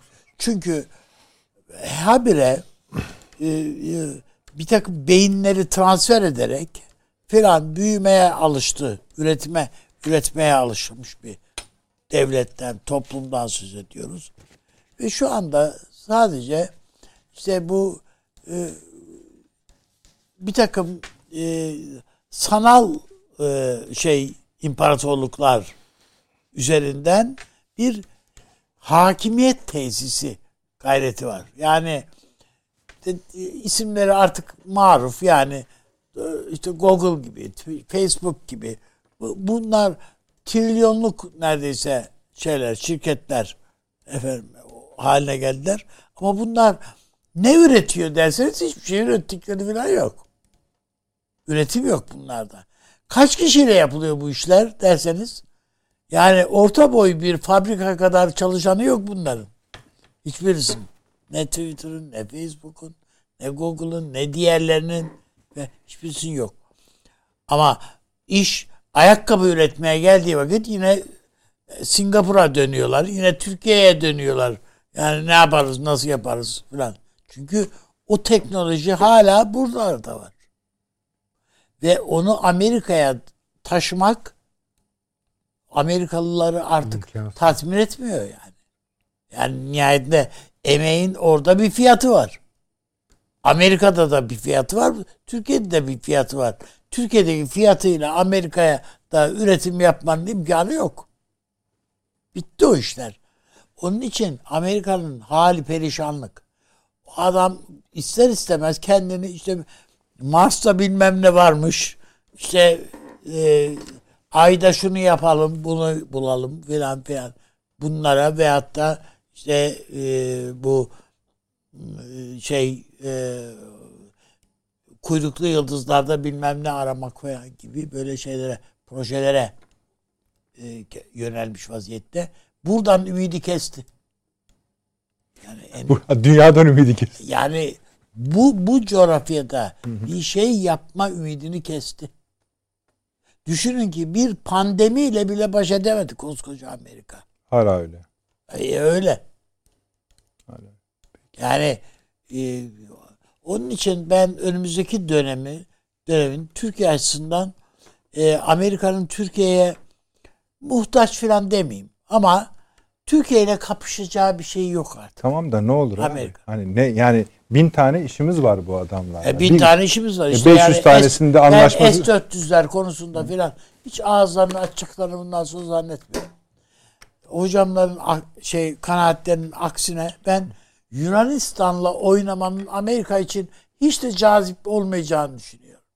Neden? Yani olsa işte hurda tankları filan koyacağın bir depo gibi düşün yani Yunanistan. Yani ne kadar hurdası varsa geçmişte NATO'ya ilk geldiğimiz zaman bize gönderiyorlardı. Traktör mezarlığına dönmüştü Türkiye. Tıpkı bunun gibi işte Yunanistan'a da gönder babam gönder, ne olacak yani hurda mezarlığına dönüşebilir Yunanistan. Ama onun ötesinde eğer iş güçse bizim şu anda Amerika ile falan kıyaslandığında cılız sayılabilecek olan savunma sanayimiz hızla büyüyor. Katlanarak büyüyor. Keza onun dışında üretim bantlarımız, yani Amerika dediğin buzdolabı üretemiyor ya. Bunu olabilir mi yani? Buzdolabı demezdik. Eskiden frijler derdik. Biz.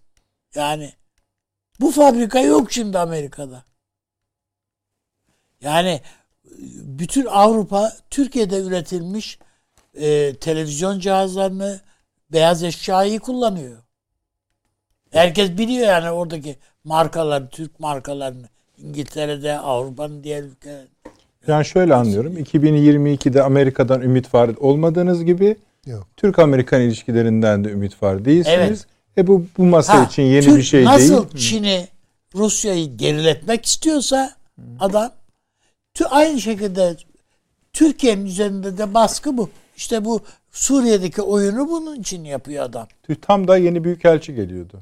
Tamam gelsin canım fark etmiyor. Yani onun da amacı Türkiye'deki çarkı yavaşlatmak. Bu çarkı yavaşlatmak. Tıpkı Rusya'ya da aynı şeyi yapıyorlar. Ama Rusya bu tuzağa düştü. Amerika ile birlikte Türkiye'yi geriletmenin kendi menfaatlerine o da hizmet edeceği kanaatinde. Peki. Süleyman Hoca'nın deyişiyle söyleyelim. Bir seneyi daha idrak ettik. Efendime söyleyeyim. Onu da tebrik edelim. Çünkü şu sebepten efendim bir duyurumuzu da yapalım. İşte yeni yıl vesilesiyle diyelim öyle. Bir gün izin rica ediyoruz. Yani bu Perşembe sizden bir gün izin rica ediyoruz. Yokuz. Salı günü inşallah yine huzurlarınızda olacağız. Avni abi çok teşekkür ediyorum. Sağ olun.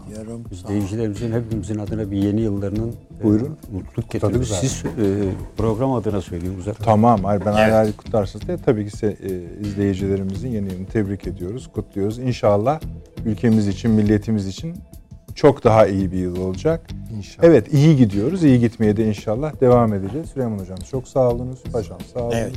Avni abi çok teşekkür ediyorum. Yarın YouTube'dan izleyebilirsiniz efendim programımızın tekrarını. İyi geceler.